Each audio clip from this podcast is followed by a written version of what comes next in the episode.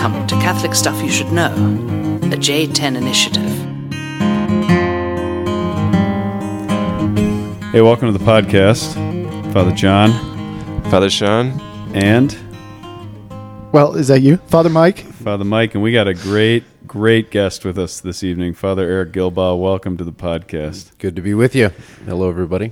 Father Eric Gilbaugh is uh, this is this is a great night tonight. We uh, we're sitting in uh, at Our Lady of Lourdes and uh, podcasting with a very old friend of ours. Uh, Father Eric is a priest of Helena, Montana, pastor of uh, St. John Vianney in Belgrade, Montana, and what's the name of the parish in uh, Three Forks? Holy Family. Holy Family, and uh, yeah, he's just uh, he's an old friend. I have to say he's uh, uh, he's one of the best when it comes to banter, and uh, we got a lot That's of stories. Yeah, no kidding. Yeah, we got a lot of history here. So We heard a lot of stories at dinner. we did, yeah, exactly, and there are many more to come. Father Sean is already probably sick of hearing. He can the he can put it on repeat. Yeah, exactly. This So- this guy is a great man. You ever met a great man? This guy, Father Gilbaugh, is a great man. Happy uh, Saint Margaret of Scotland Day. Thank you. Do you have a devotion? What about St. Gertrude? Yeah, cu- curiously, I Gertrude. don't. Are you Scottish at all, or what? No. no What's I'm your not. heritage here? Uh, German. Yeah. Oh yeah, that makes sense. We Yeah. saw you in Germany. I was gonna say it Yeah. makes sense based on like the last five trips we've taken with this guy. Yeah. So, uh, for those who don't know this, I bump into these guys all over the place, including Europe. Yeah. And uh, I ended up having an extremely traumatic uh, experience in uh, Germany one time. I went over there for a quick budget uh, vacation. Didn't you get miles?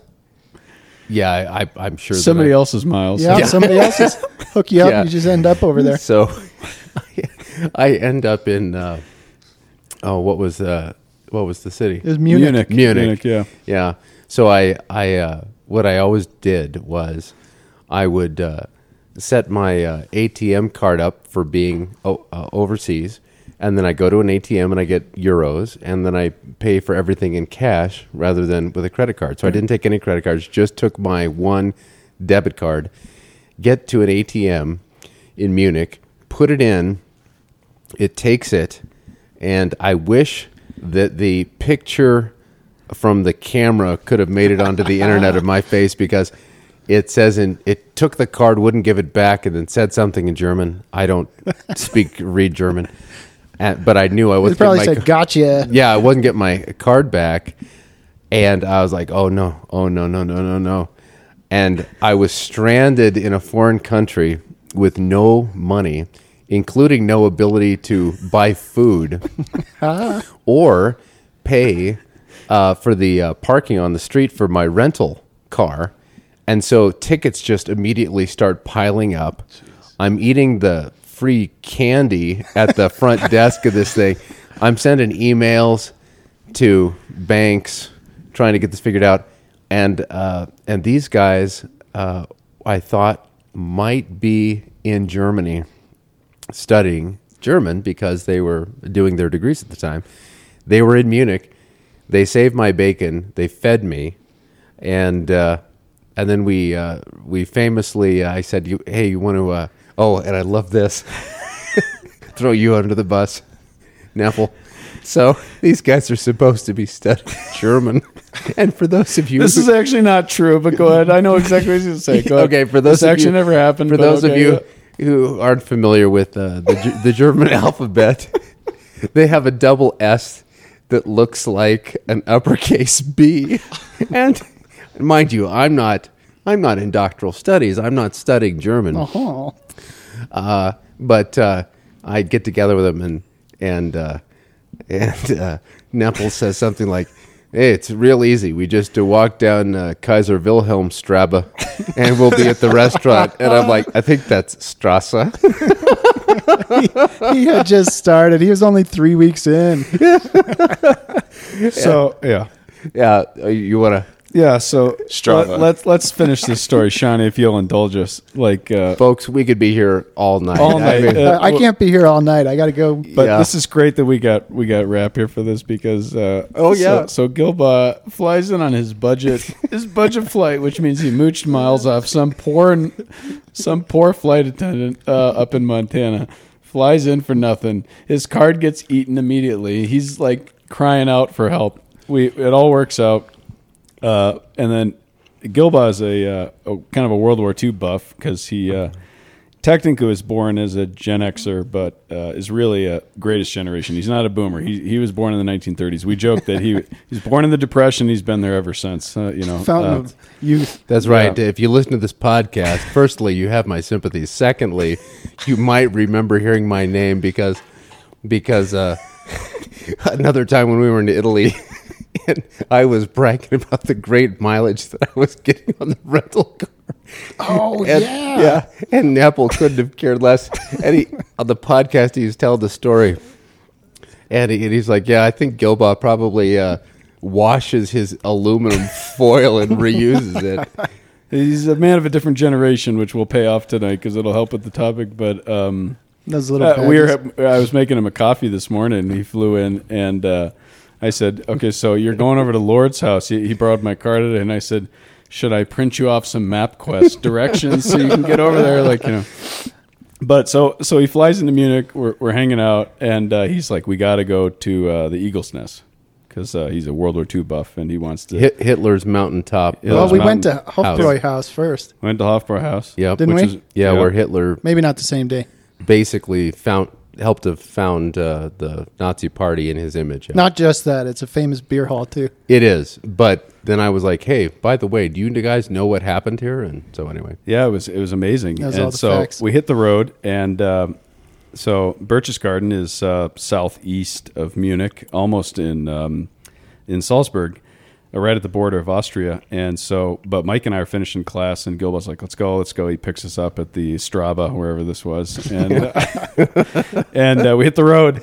And uh, we're driving, driving, driving. We stop at this, uh, you know, Auto Gas whatever this thing is, and uh, we make our way down and uh, hey, there he is, Jacob Machado. We got the whole team here tonight. Wow. Welcome, buddy. Uh, and so um, we're just getting into it here. We're, we're not going to do this for too long, but we got to we got to tell this story a little bit. I wasn't even planning on being here, but this is awesome. Hey, there you go. Come on in. Um, and uh, so we're going to the uh, Eagle's Nest, which is basically like uh, this is like a, on top of a 14er. I mean, this is a magnificent. yeah, magnificent. it's on it's at a, on an alpine peak. an incredible uh, location. If you've seen Band of Brothers, then that is the uh, the house that they conquer at the end of the series. right at the end of the series, and so we, we drive all the way out there, and it's it's you know five six o'clock at night at this point, and um, we realize we get there. All right, this is the the guy has flown from Montana. The He's whole lost- vacation His- stinks. it hang, hangs on this thing. He's, He's lost got his no car. change of No change. He's got nothing, and we get out there, and we miss the last bus to the top, which drives you up to the uh, Eagle's Nest by like ten minutes. But most people and would why say- did we miss the bus? Well, there was a particular stop. I remember that. Uh, it was a bathroom stop, and Because uh, Uh, the, come on, this is a family podcast. All right. Okay. Who's got the? somebody got an old man. Bladder. Somebody just couldn't make it all the way to the uh, to the parking lot where the buses were. Had to pull over. Had to pull anyway, over. I digress. He digresses. no, This is a man who will No digre- resentment He'll here. digress many times in this evening. So, so we get there, miss the last bus. We're thinking, well, you know what? We better just call it and have some dinner and head back to Munich. And Gilbaugh's like, oh no, we're going to the, we're going to the Eagles Nest. So I have not come this far. we have not come this far. So we end up driving around. Now, granted, uh, we have nothing. We have no food. We have no water. we have no clothes We- for this. We have no we, life. we were dressed in like. You're in dress shoes. oh yeah, we. I mean, we were dressed as priests. and it's like and you can't speak German. And we, uh, I mean, Mikey can, but I'm saying Strava. So apparently, no you know, ein bisschen. you like Strava. Strava. So uh, we get there, and uh, we it's about six thirty at night, and we start up the equivalent of a 14er. Okay, this is like this is like four thousand feet up, and so we look like absolute Hanyaks. Mike's probably dressed like a you know hobo. Uh, Gilbaugh's in dress shoes. We have nothing, and we we but we start. We're doing it. we're committed. Uh, we're going to the we're going to the Eagles Nest, and so we work our way up, and people are coming down, and they're like, "What are you doing? What is this? Is insane!" It's like night is coming. Um, we keep going, we keep going. We we finally get up there, and the thing is closed for a private party.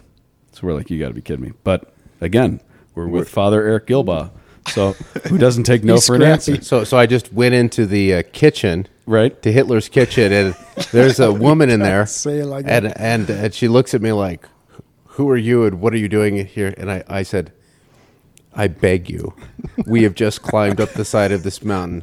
Just let us have a beer, please."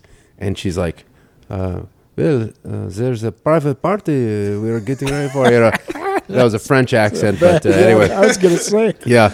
Uh, and, She was and, French, And. I'm, I'm like, have mercy, please. She goes, okay. So we go out on Hitler's porch and they bring us some beer. And we're sitting there. We're the only people besides the uh, staff. There was a wedding party. You remember that? They were up the hill, but there was a, like a Oh, Oompa band and everything. Well, Oh, yeah, no, that was for the pri- private party. So the Oompa band shows up and they start practicing, and they're like dressed in lederhosen, and we're sitting there, and the sun is setting, and it's just us. We've got the, Hitler's house to ourselves, drinking beers like we're band of brothers, with uh, Bavarian uh, horns behind us, and. Uh, I was like, "This ain't bad, huh, boys?" Oh, it you know, was it was unbelievable. I, I believe you did make Mike pose as Eva Braun. I did, yeah. For a Oh, photo. no, you can't say that. you made a lovely Cancelled. Eva Braun. I didn't know what I was doing. You know, this was a Well, setup. Put the, put the dress on. You must. this was. well, what am I supposed to do? No, he didn't. That's an everyday. I just made the. that Uh, So he's, then- he's, Gilbaugh's just like, hey, why don't you uh, sit on this uh, sit on this fireplace? Why don't you uh, lean back a little bit? It's like, what is going on here? So I, I had these pictures of Eva Braun, Hitler's mistress, sitting in front of that Oh. very fireplace. Yeah. So anyway, So then he I. I was not. I was hoping we would not add that part I of the know, I story. know, I'm sorry, it, it had to come in. So, but the one thing I do hold against this man is that. So then, he- a later trip, he just randomly takes a budget vacation to Italy, where Mike and I are, and uh, we go up to Florence for an evening, and uh, we're sitting at a nice restaurant. Now, Florence is famous for a number of things, but one of which is the Fiorentina, the the Florentine steaks. You've heard this story, Absolutely Shawnee? delicious. You've heard this. I don't think I have, but Oh, I'm so- intrigued. Thick steak. and I'm part of this Fresh story, beef. so So Rap I'm still and confused. Gilbaugh and Gilbaugh found a great place right in the heart of Florence. Uh, nice, They actually paid us to eat there. yeah. And so, so we're at this uh, at this place and we're sitting down and and uh, but again, Eric Gilbaugh, this man who's born in the Depression and uh, you know is very very careful about how he spends every cent. Uh, says, plugger. gentlemen, these uh, these Florentine steaks are, are a little pricey, so we, we probably should not all order them. You know, we should probably split them. So I think okay. So he goes, all right, yeah, let's order a few, and then uh, you know, Nepple, why don't you order a pasta, and we'll kind of just you know share everything. And I think, okay, great, fine. the meal comes out. I get a pasta. Okay. These two get their Fiorentine steaks. These beautiful, huge cuts. Enormous. Uh, absolutely enormous. The best. The best in Italy. Delicious. Like, uh, incredible. And I'm like, all right, let's let, Grass-fed. let's uh, cut these up. And I start kind of chopping up my thing, just like tonight. You know, you saw a little PTSD Oh, yeah. in you, Gilbaugh tonight. you stole Okay. some of my food tonight. Yeah, yeah, exactly. So I, I, I start handing the pasta over him, and he goes, "What are you doing?" he goes, "I said we're, we're sharing everything," and he goes, "You ordered pasta. this is our steaks." what I looked you- to Mike and I'm like, to do? "I'm like, Rap, you got to be kidding me! Like, I'm not eating pasta. This is like we're doing steaks. We're in Florence. look at this steak. And Rap I looks at me like, this "Well, you should have ordered a, a steak." and I'm like, "You've got, you have got to be kidding me!" Like, so. I got totally smoked out of one All of these. that story is true, except for the first part uh, about the agreement of sharing. Yeah, that's right. Yeah, I, I think somebody was confused. Yeah, because I've still. This is the first time right now tonight that I have ever heard this because I I've been so confused all these years. He gives me a hard time about this. I ordered my own dinner, and then and then another man gets uh, angry at me over the dinner, and I said, "What's the matter?" And he won't tell me what's the matter, but he will lean over the table and just cut parts of my steak off and then eat them. You don't And eat a man. And I'm like, what's going on you here? don't eat another man's steak. and then he remains angry So I'm like, how can it be that you eat my food and remain upset? I was completely confused. It is. It's a very confusing story and a very confusing moment, but we got through it. You know. Yeah. And so Yeah. And then we uh, we left my crap in uh, Assisi. we did. We What, left what, him what was I doing? Well, I love Assisi. That was a good question because we woke up. We were supposed to leave together, but Oh, you didn't, that's wouldn't get right. out of bed, and so we had to leave. And I was like, okay, I well, think you wanted to celebrate the feast of St. Francis. That's Francis. right. It was on the feast day of St. Francis, and these guys decide to go to France instead of celebrating the- great St. Francis right. Well, we're in town. That's true. well, we were there the night before for the celebration. Do you remember the name of the true. do you remember the uh, a cheap hotel I got that we left you at? The it was the Citadel of Hospitality. Oh, no. in Italian, what was uh, like Cittadella di Ospitale, you know, or something like that. Yeah, and it was just this this reinforced concrete bunker. Yeah, it was like a- it a was the most cell. it was like the most un-Assisi like ugly ugly place. The Citadel of It was the castle, but it was the castle, man. Well, we could All right. go. Well, we well could with go that on traumatic tonight, memory, Yeah. I got to get out of here. All go right. welcome Thanks for another dropping priest. Hey, over it's to our great to see you. It's great to see you, Gilbert. You're a great man. You're a great man. Du bist ein Hobo. You could, there's, there's a little a little lesson for you of German. Thanks. So I think that, um, yeah, I mean, we could we could literally go all night. Literally. he loves, he loves this when I say literally. Literally. millennial, Millennials. millennial. That is so random. Yeah, yeah. I bring Jake into the uh, conversation here. Mikey, good to see you, buddy. Thanks for coming in. Yep, take care, man. God bless you. So, uh, Father Eric Gilbaugh, maybe give us a, a brief uh, rundown, your story, who you are, where you're from, what you've been doing uh, before we get into the uh, content tonight. and why am I here? Why are you're here? Sure. How well, do you, how do you identify, you know, these things? Yeah. Well, uh, so uh, you may be thinking that I'm an old man, but I'm actually not. I'm uh, 44 years old, born in 1977. So to put put myself in context, because we're going to be talking about uh, liturgy, um, uh, I was born only seven years after the uh, Roman Missal uh, revised was published. So uh, things were still uh, becoming adapted, getting going. Um, and then I was a boy in the uh, 1980s. So I would imagine that uh, for your listenership, I suppose you would say, I, uh, you know, I'm a generation older. Let's say that many of you are in your 20s and 30s, born in the born in the 90s or maybe the late 80s. So I was I was an actual witness to the liturgical craziness that uh, you might think uh, are exaggerations, but they really, you know, weren't. Uh, I've I've seen it all. I've seen the organ replaced with uh, the folk band. I've seen uh, a girl dancing uh, in a tutu in the sanctuary. I've seen, yeah. So I've seen it all. So I saw all of that and the trauma and so on. But I was a boy and come from a, a, you know, a good uh, Catholic family. Both parents Catholic and. Uh, uh, bo- they were born in the 40s and they were just sort of going along, but also a bit bemused as to you know what was happening to their church and why their son, uh, you know, was being formed to receive communion uh, in his palm rather than on the tongue and all those kind of things. But that was the case with everything. Uh, Pontificate of JP two, you know, I was an adult for much of that. Uh, been a uh, was ordained a priest um, right after Benedict was elected. I've been a priest now for uh, just about 17 years. Diocese of Helena, Montana, and uh, and so saw the uh, the different stages liturgically, lived them. Um, you know, it's not terribly academic for me, but but what has to be academic is, of course, everything that went before. And so, one of my interests has been to study and try to understand and appreciate uh, what occurred before I was born and the contrasts and why the contrasts were so dramatic.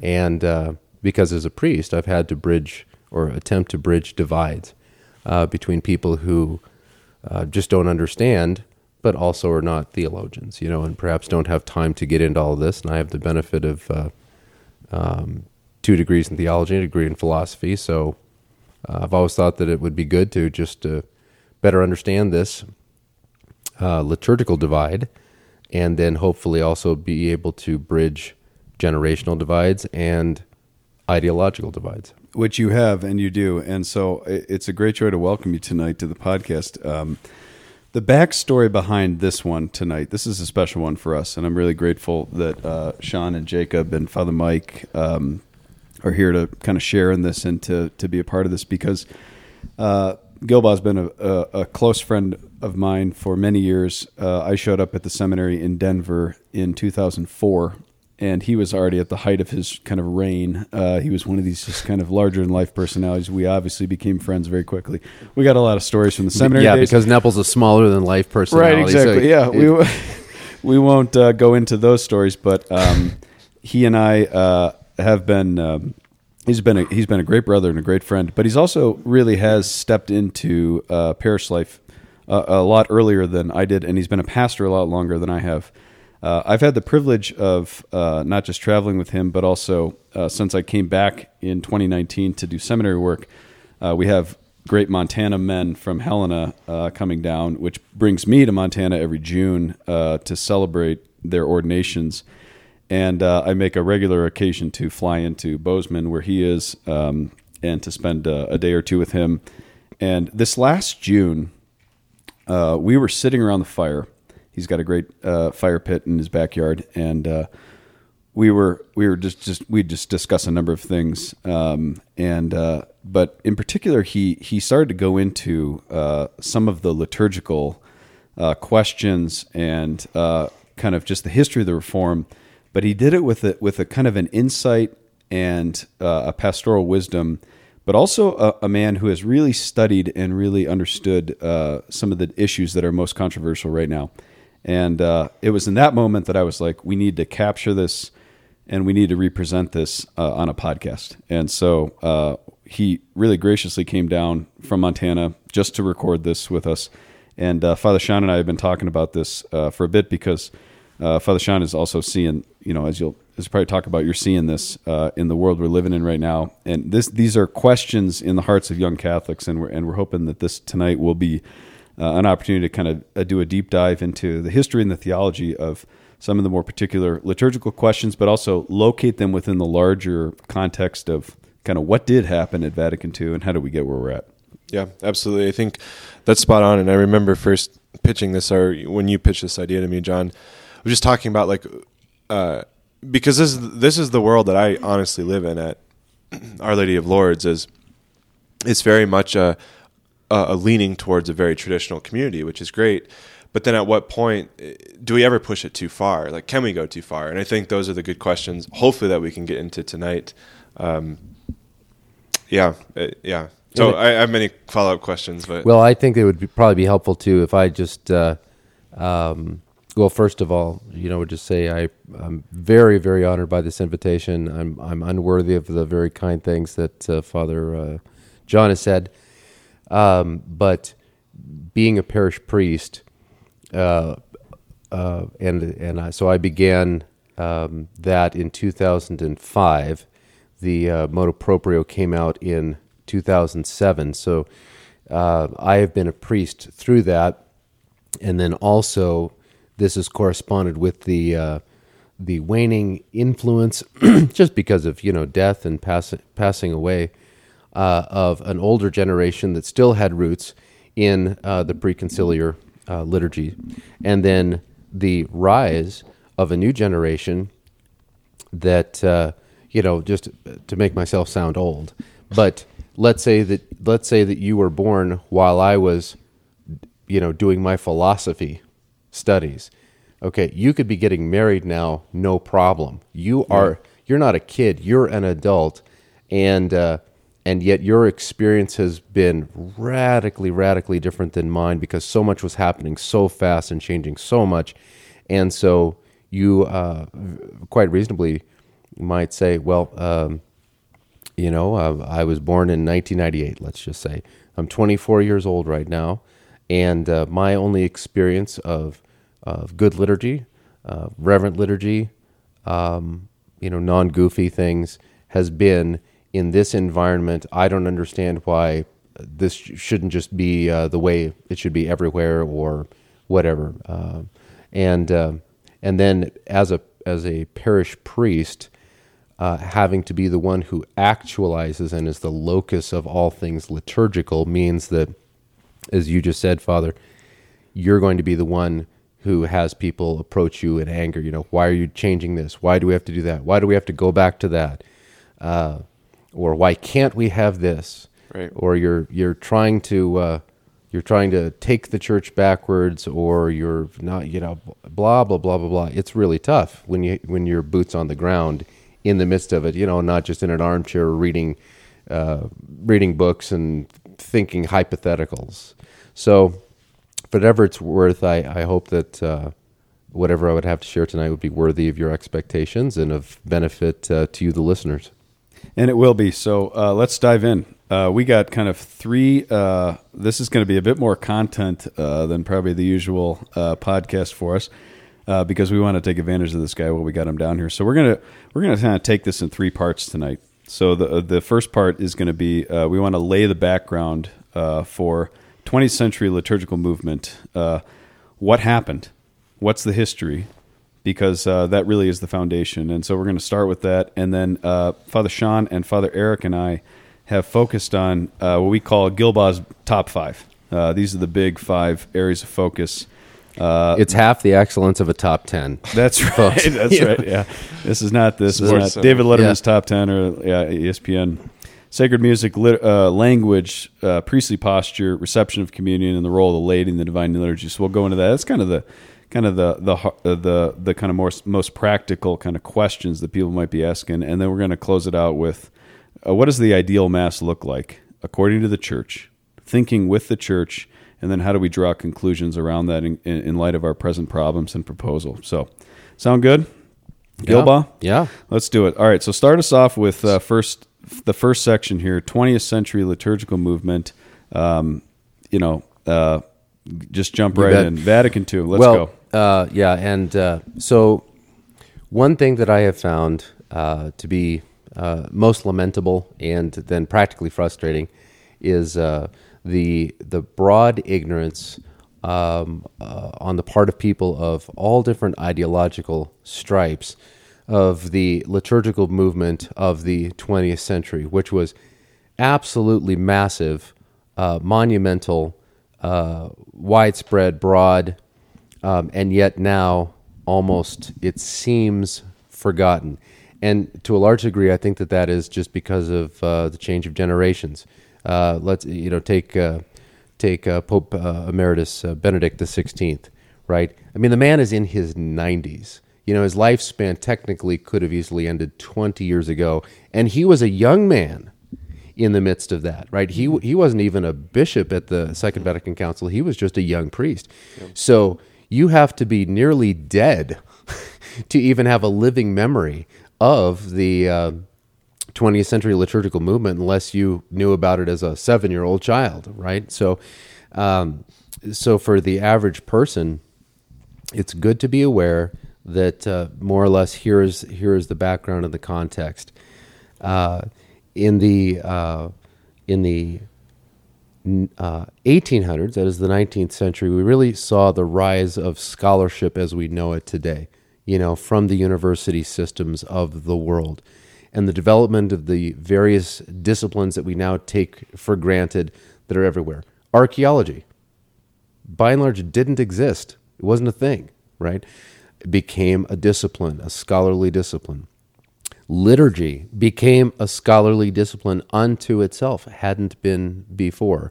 You know, all the uh, all the others. You know, sociology, psych. You know, you go back a little ways, and these things just don't even exist. So this academic uh, rise and development then takes us to the cusp of the 20th century, and more or less, here's what happened an awful lot of data had been uh, accumulated over the course of the uh, of the 1800s, and that would be, for example, discovery of uh, ancient documents, uh, renewed study of patristics, whereas you know they maybe had languished a little bit uh, under scholasticism.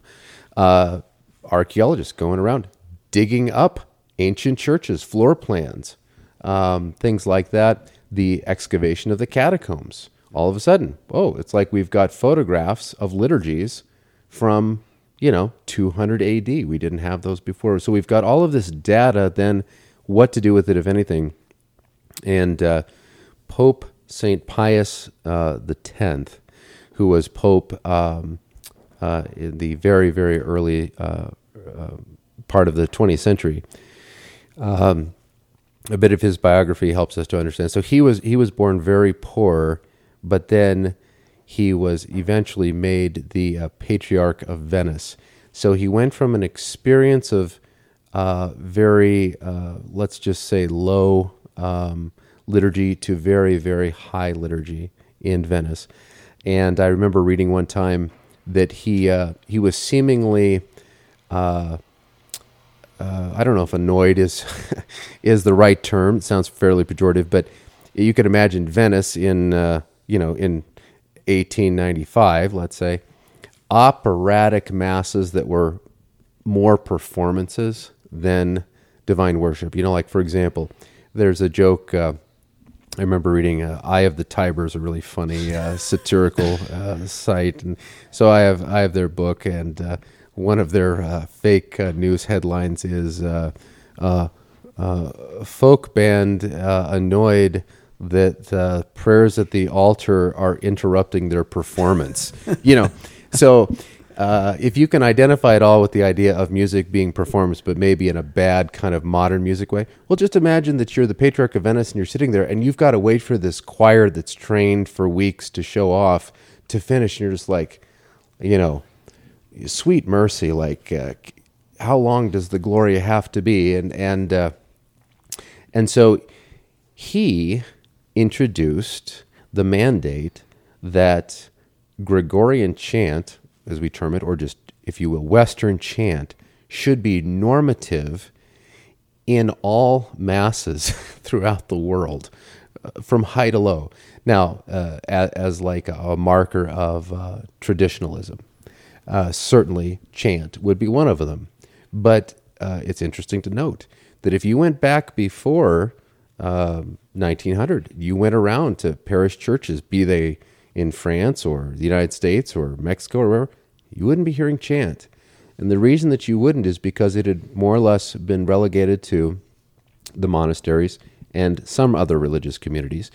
And it was the patrimony of the church and uh, of course universal in the eastern rites and so on.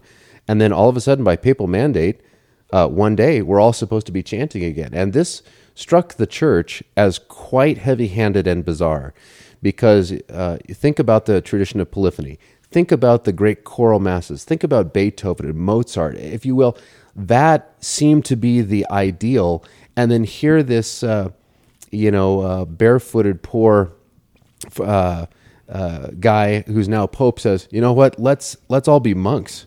Let's all chant. But because it was the era uh, in which if the pope says we're going to do this, we're going to do this, everybody saluted and went, "Yep, okay." And that int- reintroduced the tradition of chant. But I hope that you can appreciate by my putting that in context how that would have seemed very strange, very top heavy. As a for example, he began the 20th century liturgical movement, which basically was scholarly, uh, papal, and reformist. And so uh, I think that uh, Pope Benedict the Fifteenth, Pope during the First World War, might be an exception uh, liturgically.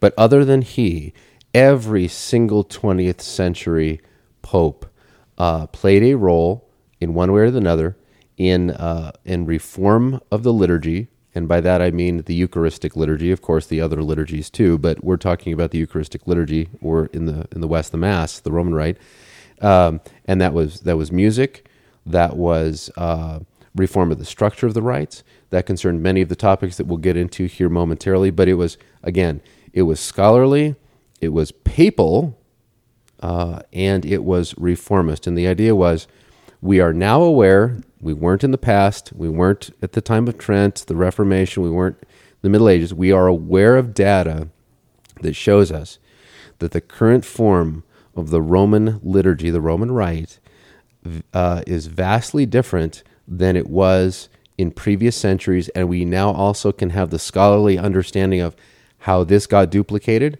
how this got inserted, how this got removed, and so on. So let us try to restore the rite to something that is more well rounded and less uh, cumbersome.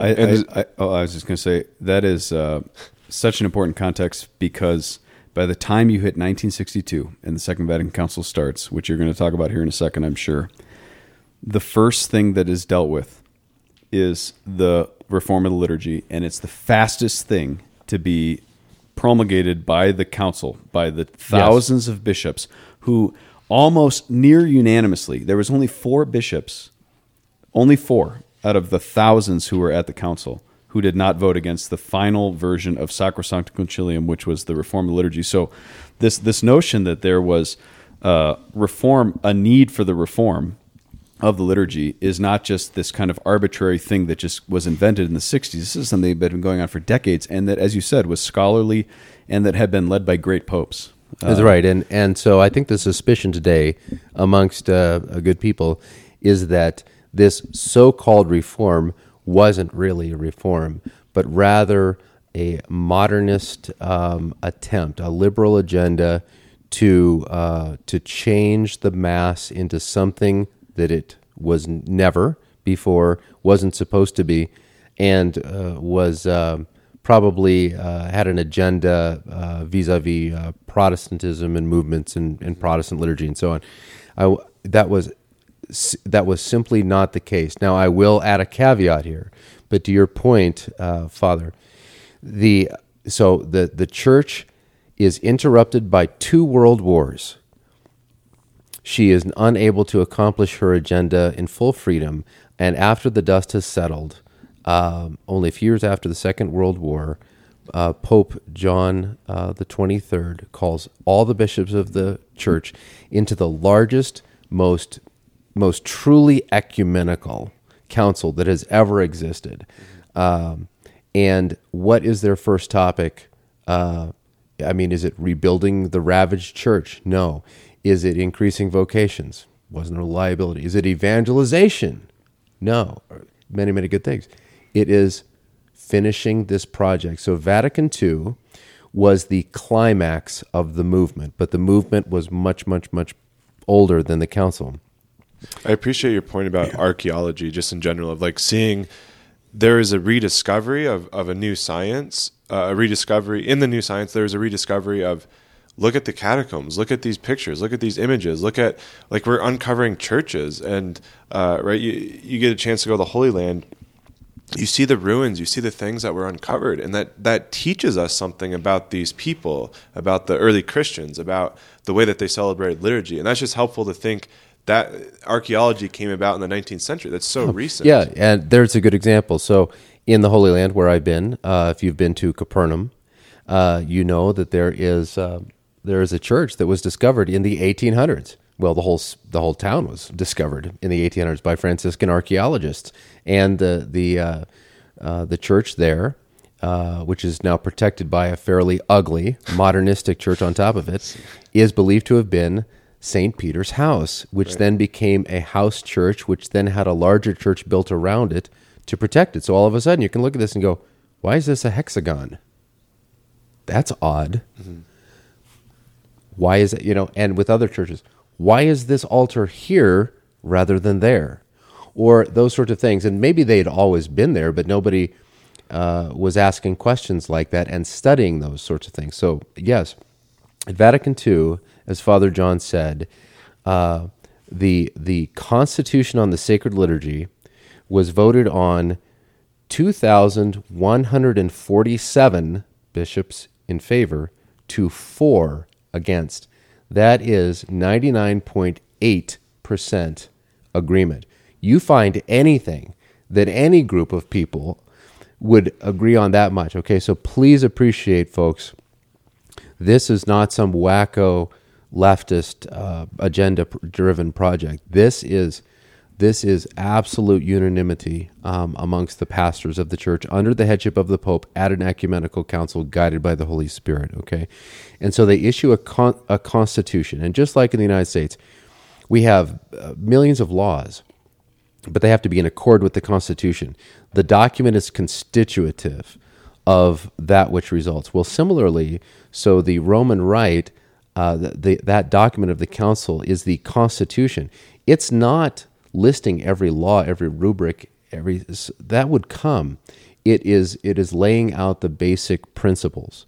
Uh, and if you read it, I think that you you know would find that it is, uh, is very good and quite reasonable. So that is issue. That's the climax of the uh, liturgical movement. That's our background for the topic today. And this is the way that I put it. Uh, there were two camps, ideological camps, that were battling in the church during the uh, post-war period, and I will I will uh, uh, term those uh, uh, modernists to use the term um, the critical term from um, uh, Pope Pius Tenth. Okay, if you will, ideological liberals, those who um, were really enchanted with the modern world and wanted to modernize the mass. That wasn't the agenda of the liturgical movement. That was not the agenda of the council or Sacrosanctum Concilium at all. But nevertheless, they existed. They held power, influence. They were real people. Then there was this other camp, the Aggiornamento camp, and uh, uh, or pardon me, not the Aggiornamento camp, the Ressourcement camp. And uh, that was going back to the resources that we've talked about and trying to um, understand uh, so as to reform. And so Ratzinger, for example, was certainly a, um a ressourcement uh, theologian. And very quickly, everything uh, shook out such that the way I put it is the resource ressourcement camp got the documents, and the modernist camp got the reality. So uh, perception is reality, right? So, so 1968 uh, uh, guitar, folk mass, goofy vestments, weirdness going on. When only a few years before, you know, it would have been extraordinarily rigorous and silent and reverent and everything. It's understandable. People would go, "This is the result of the council," um, and I just want people to appreciate that is not the case. Um, so uh, that's how I would sum it up anyway, in terms of like what ended up uh, shaking out. Uh, correlation does not equal causation. So please do not blame the council uh, or the magisterium for the bad uh, result, all the chaos, all the abuses, um, and so on, some of which I witnessed myself and, and mentioned. So after that, um, sad to say, Pope, Pope Paul VI kind of just shut down during the 1970s. And I say to his discredit, uh, really did not exert discipline or authority, uh, such that when Pope John Paul II came along, first with a soft hand, but then increasingly with a firm hand, he began what came to be known as the reform of the reform, which is really just, you know, uh, trying to actualize what was intended by the council. Uh, then, of course, uh, Ratzinger, um, who had more sympathy for the traditionalist movement, and I, I use that term traditionalist as opposed to traditional, um, because of course we should all be traditional. How could you be Catholic and not be traditional? But traditionalist has, uh, uh, you know, the, the meaning of desiring to go back to that which uh, existed before the, the council and uh, changes, okay? Um, and I'll just mention that uh, a branch of my family went into schism. Uh, I didn't know this as a boy, but uh, because they perceived that the church was going astray, and uh, and they were in a sect that was in schism, um, you know, uh, offering all of the sacraments. Um, according to the older forms of the uh, of the rites and so on. And thanks be to God, some of that uh, branch have come back actually into communion with uh, with the church, and very happily so, I think. But when I was a boy, uh, those groups were really, really fringy. I mean, very often uh, weird personalities, almost cult like groups. Uh, we, we even had in Montana, we had uh, we had a pope. Yeah, you got a pope up there. don't Yeah. Pope Pius the Thirteenth. That's right. You know, uh, and uh, they uh, and so uh, appreciate if you're younger that uh, for decades the argument was always uh, the craziness, the silliness, the chaos. It's not legitimate. What we need to do is devote our energies to to doing what the documents say, what the church says. Let's do that. Okay, but nobody was was really giving serious consideration to well, maybe this project was really all wrong, and we need to to go back and just admit that we made a mistake. No. But after the motu proprio, which caught the whole Catholic world by surprise, then now uh, it's understandable that that which used to be extraordinarily fringy um, has become, in some areas, mainstream. And I get it. I get it. Because, as I said, if that's the only way that you're experiencing good liturgy, reverent liturgy, prayerful liturgy, etc., hey, you know, So I think that the, the two things that we take from the uh, the pontificate of uh, Pope Benedict, the motu proprio, as you mentioned, uh, Summorum Pontificum, or however it's pronounced, I always get it wrong. Um, it's Straba. like- It's like, my uh, my German. Uh, reintroducing the what he called the extraordinary form of the mass. Yes. Uh, so like I'm thinking about my mom listening to this right now, uh, which she is, and she's like, "Oh, it's so good you're with Eric right now tonight. You guys are having so much fun, you know." Uh, but she might not be fully aware of the kind of the nuances of this. So just very briefly, like uh, Pope Benedict reintroduces this. Okay.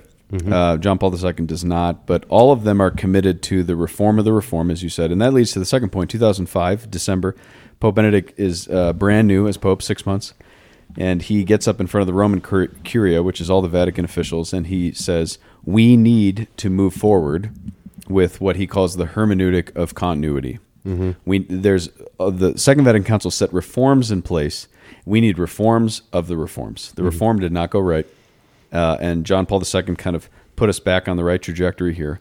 Um, but we need continuity. We need a, a hermeneutic or, or an interpretation of the council that is continuous with the tradition of the church and not one of rupture and dis- yes. discord. And and he so he framed it in that way, which is very good. But uh, I will uh, criticize um, Pope Emeritus Benedict uh, re- respectfully, but I don't think you know he's a, he's a good theologian. He wouldn't mind uh, somebody respectfully disagreeing with the prudential judgment he made. Uh, and uh, so for the you know I'll just lay all my cards out on the table. You know I'm a big fan of Pope John Paul II. I'm a big fan of uh, Pope Benedict. So uh, let me say that. But I fault both of those men to some degree for some um, maybe uh, laxity in uh, in disciplining the the liturgy, and you know maybe they couldn't. But here's an example with Benedict. So he says uh, hermeneutic of continuity. Oh, and now you know what? You can just offer the sacraments according to the old rites, and I'm going to circumvent your local bishop. By the way, too. Oh, uh, how is that a hermeneutic of continuity? How is that the reform of the reform? Um, as before he became pope, he wrote he he uh, he argued, and I agree with him, for the restoration of the common directional posture of the people and the ministers. Uh, you know, ad orientem. We'll talk about that in a minute. Okay, so he says we must restore this. All right, so then you get elected pope. Great, restore it. You could say tomorrow this will be starting again, Advent, first Sunday of Advent. yeah. He didn't do it Yeah. uh, in, but in kind of a backdoor way, said, but the mass can be offered this way, but uh, but only if it's done according to the to the older form of the rite. Well, in my opinion, that's very pastorally and theologically dysfunctional. Have we experienced dysfunction since then? I think many people, regardless of their position, would say yes. And I would also fa- fault uh, Pope Francis too, but I'm not here to uh, rag on uh, on popes. And I, I desire to be a priest who would never speak disrespectfully ever of a bishop of Rome, but only respectfully disagree with a prudential judgment that he's made. But there's a there's a for example. So um, Okay, good. I think that we need to continue on um, here. So let's go Yeah. ahead and give any final thoughts you have, and then uh, Jacob and Shawnee, any any uh, ideas or questions you might have. Here- on here's a here's we'll just a to fi- the second part. Here's a final thought, and then let's get into these topics. Here's an analogy. Um, uh, so, uh, so the Catholic Church, uh, our mother, uh, was in the 20th century certainly wed to Western civilization, if you will, almost like a father. And uh, the analogy that I have is this: people go, "How could uh, how could all of this have happened?" Okay, well, let's imagine like a mother of a household says, "I'm going to reform the order of our of our household so that it, so that everybody's better served. We've got things. We're eating dinner too late. We're doing this at the wrong time. Uh, people aren't doing the right chores and everything. So." So I'm the mother, and I'm going to say we're gonna we're gonna have a reform of the way that, of the house order. That's kind of like the church saying, we we are going to reform our worship to better serve everybody. And then imagine a mother saying that okay here's our new schedule and how we're going to do it. And then dad has a nervous breakdown. Would her re- new order get implemented? No because now it's damage control and it's trauma. Yeah. well when when did the second vatican council occur? Early 1960s when did western civilization have a nervous breakdown mid to late 1960s. Was the was Holy Mother Church's new order ever implemented? No. So can you fault somebody for uh, disagreeing with something that they have only heard hypothetically? I don't. I don't think so. But Yeah. that's the purpose of this discussion: is to help people understand. I think it's hard to it's hard to express how radically things the world blew up. That nervous Oh. breakdown of Western civilization that happened in 1968. Yeah, and people today when they lament like, "Oh, the world's so divided and uh, terrible," and blah blah, I say, you know what, honey, go back to 1968. Yeah. just live through one year, Yeah. 1968 only. There's documentaries made about it. Look it up. It puts whatever we're doing to shame. Absolutely. So, I mean, you're you're born in 1977. So, as we talked about, just within the decade of all of this happening. But Father Sean, Jacob, any thoughts or questions on this? You know, in terms of guys who are not middle aged like the two of us. Go ahead, Jacob. Yeah, um, born '91. I grew up. JP2 was the guy, um, and then into his the, the waning time of his uh, his papacy. But all I knew was the post conciliar church, right? And um, I had no idea any of this stuff was going on until much later. And now, uh, as I'm studying the missal for the first time, really, uh, getting ready for diaconate, it's seeing what the church wants, um, which we're going to get to. Thinking with the mind of the church is has been eye opening uh, and heart opening for me. And I think with the hermeneutic of continuity, I look at all of these ideological moves that you're talking about, and so we can we can say the church was was wrong until this point or was wrong after this point. and so you, if you go too far on the ressourcement um, we need to go back to you know basement house churches only. You go too far into trent you say the church was wrong until 1600s and then we have the true expression. And then if you say no the the modernist movement, we aren't even there yet. We've got to keep transforming the liturgy until it gets to this modern presentation um, that we haven't even found yet. All of these are saying the church is wrong, has been wrong, or will be wrong, which means there's never been any guidance from the Holy Spirit. And what are we doing here? Yeah, and and Amen. I I just think from that perspective, uh, is that where we can start to heal and say let's let's go to the the church. And that's the benefit of there being an ecumenical council at the center of this. Because uh, if you are a Catholic, you cannot argue legitimately that an ecumenical council and the most broad and true, truly ecumenical, practically speaking, that had ever existed, presided over by popes, issuing documents with virtually near anonymity, is not legitimate and divorced from the Holy Spirit. That makes you a heretic if you said that.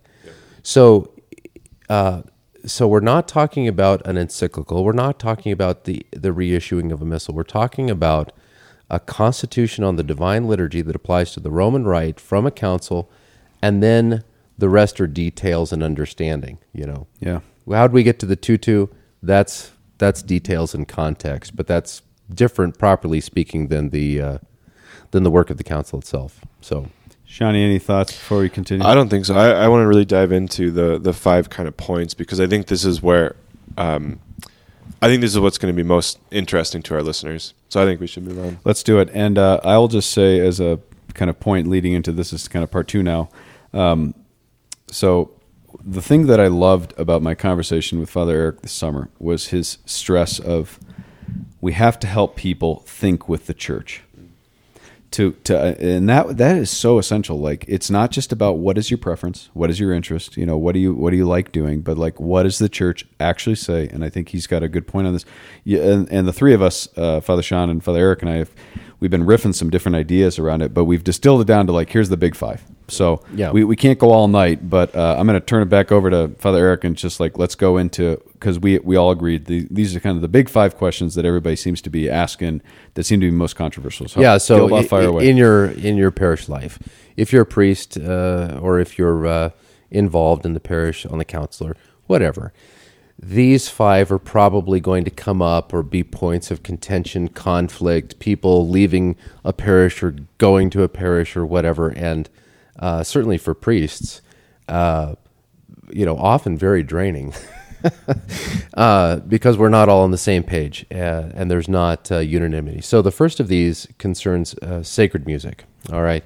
Um, uh, yeah, like uh, like anybody's not experienced uh, sacred music as like a locus of uh, of liturgical uh, energy uh, in a in a parish. So you know we've we've seen it all over um, the last decades. Folk music, variants in instruments or no instruments, chant, hymnody, um, you know, Broadway show tunes. Uh, I mean, I'm serious. You laugh, but like It's in the 1970s, Yeah. yeah, like 1970s still happens yeah, today. so I- hey, let's sing "Bridge Over Troubled Water."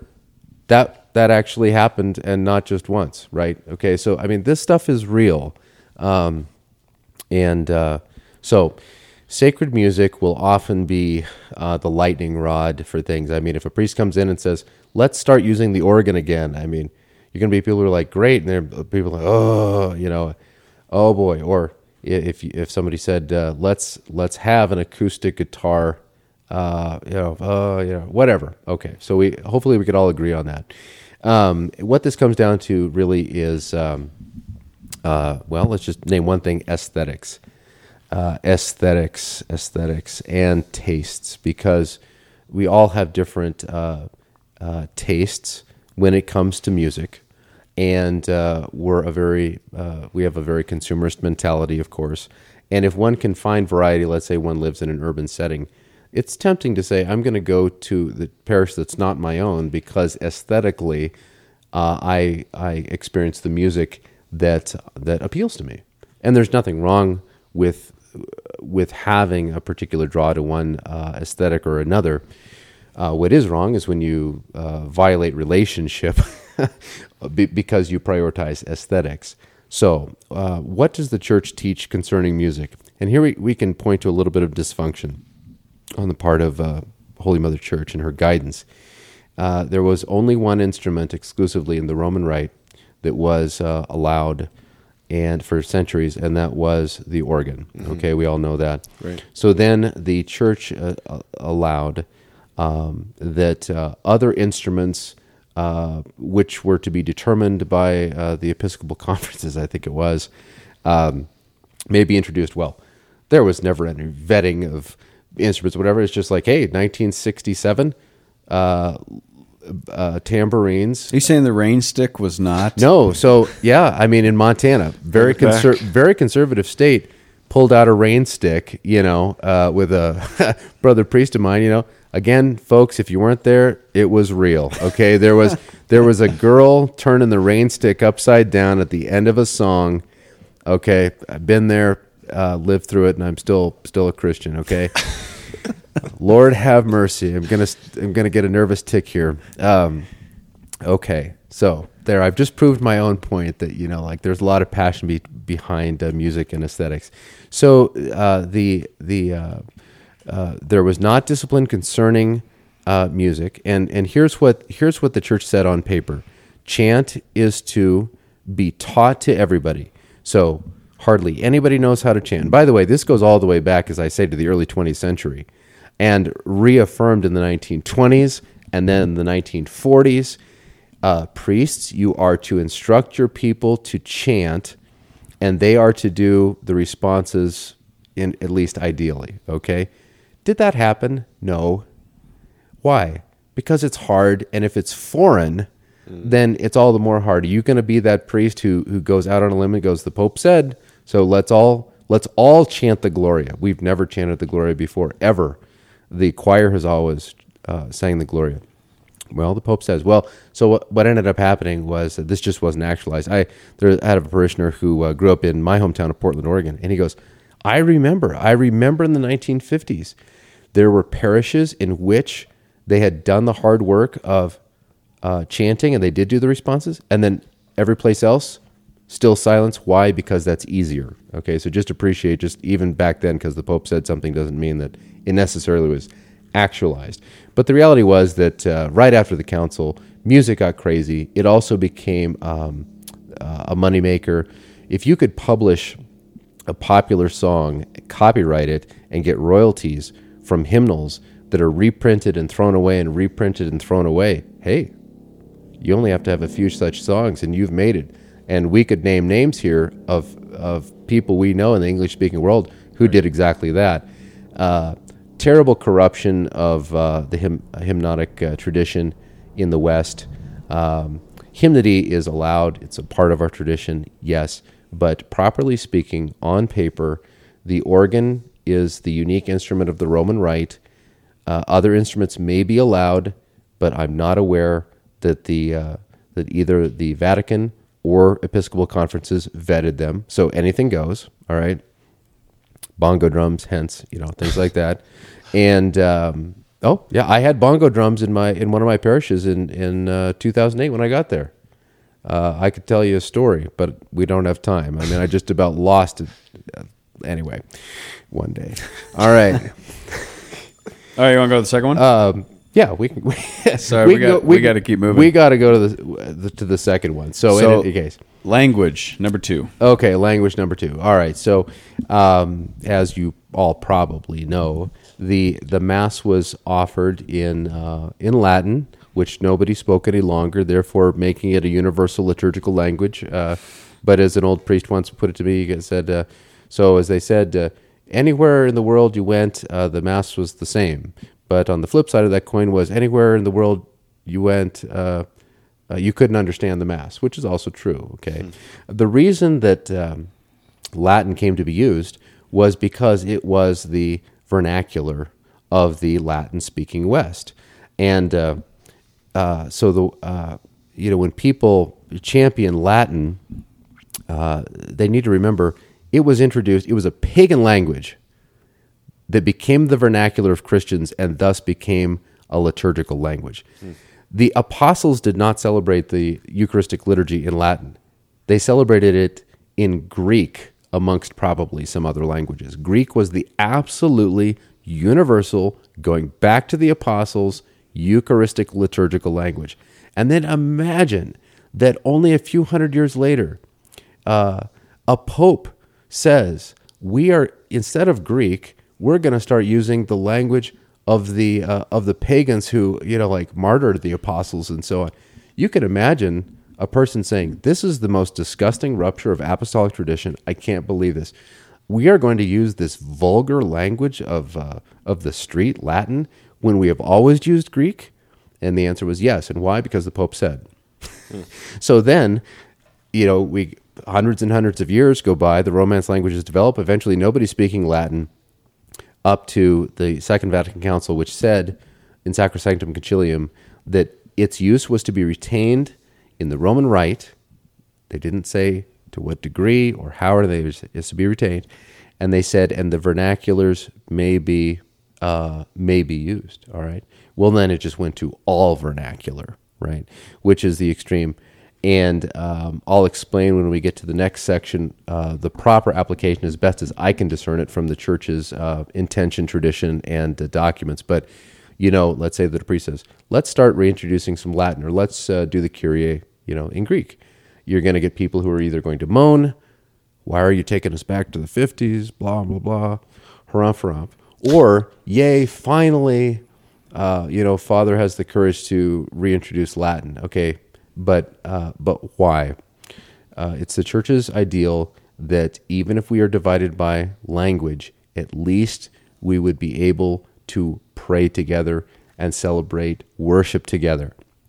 The irony with language is that since the 60s, the Catholic world has become more diverse, more multicultural because of immigration, which is a worldwide phenomenon. So I grew up in Portland. You've got a Vietnamese Catholic community, a Korean Catholic community, a uh, Hispanic Catholic community, um, an English speaking Catholic community, right? The irony is we took away a universal language right as we are all divided by our vernaculars. Interesting. And whereas I uh, get it, I agree that people were not so much trained to understand Latin before. The ideal of the church, I think, is that we actually do un- we do understand it. So, uh, uh, so learn to pray, not say, pray the Our Father in Latin, so that when you get together with a Vietnamese Catholic who doesn't speak English, you could say Pater Noster, and he could jump jump in and you can pray together. You can worship together. So we'll get into that. But Latin, or excuse me, language is certainly uh, one of our top five. So we have sacred music, language, number three. Priestly posture. So this is the issue of the uh, the direction of the priest uh, vis-a-vis the people while leading worship. So the um, so we use the term orientation, which literally means uh, easterntation. Okay, orient oriens is Yeah. east, right? Yeah. So our tradition of praying towards the east, which is the direction that the sun rises, uh, lends itself to the very uh, word orientation.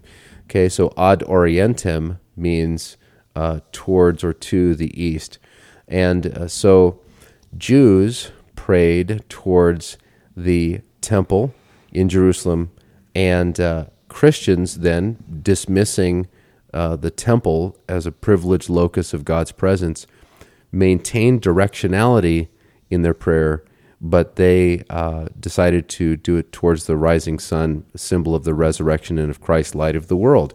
That was an absolutely universal practice, not not prescribed in ritual books or anything. It was just universal, um, and it's well it's well attested to um, from ancient times and from documents uh, discovered and published and translated and so forth, uh, unquestioned.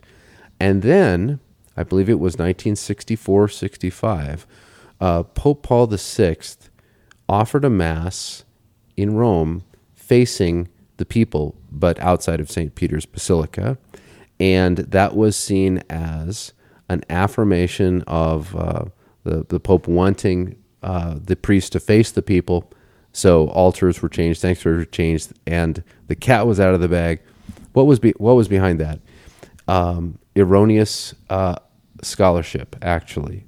And uh, here, here's what it was there was belief, sincere, but since proven to be erroneous, that um, if you study some of the uh, the oldest churches in Rome, you could be led to the uh, assumption that uh, in more ancient times, uh, the ministers, the priest, you know, did f- face the people in Eucharistic liturgy. That has since been shown to be false, but it kind of got out there in popular journals and talk and so on, and so it was thought, let us restore that posture. It actually was no restoration; it was an innovation and a rupture and change the mass radically. When everybody's facing the same direction, that's one thing. When we're facing different directions, when we're looking at each other, then uh, things become very different. And I would say even a little bit uh, awkward. Now, of course, I grew up never knowing anything but the priest facing the people, was ordained, uh, f- celebrated all my masses facing the people. But then when I studied the liturgy and I studied Ratzinger, and I saw, wow, you know, uh, uh, Cardinal Ratzinger had the courage to to say when this was not the norm, that, that this was a mistake and we need to go back. What's behind that? So I studied it, and then I began to practice it privately when I would celebrate Mass. And I realized it just made sense. And there were so many benefits to it. Um, and so I implemented it in uh, my parishes. I believe very firmly that uh, Cardinal Ratzinger, future Pope Benedict, was absolutely correct there. And uh, I would hope that the church would one day in my lifetime say, we, we made a mistake and we need to go back. Now, again, is this in Sacrosanctum Concilium? No. No, it's not. It is, and it is still a legitimate option in the church. In fact, uh, uh, the uh, the argument may be strongly made that the Roman Missal, the current Roman Missal, still presupposes uh, the priest facing east, or, if you will, the same direction as the uh, worshippers that he is leading when he is offering the Eucharistic prayers at the altar. Not all the prayers through all the Mass, but when he's at the altar and when he's addressing God, they're facing the same direction.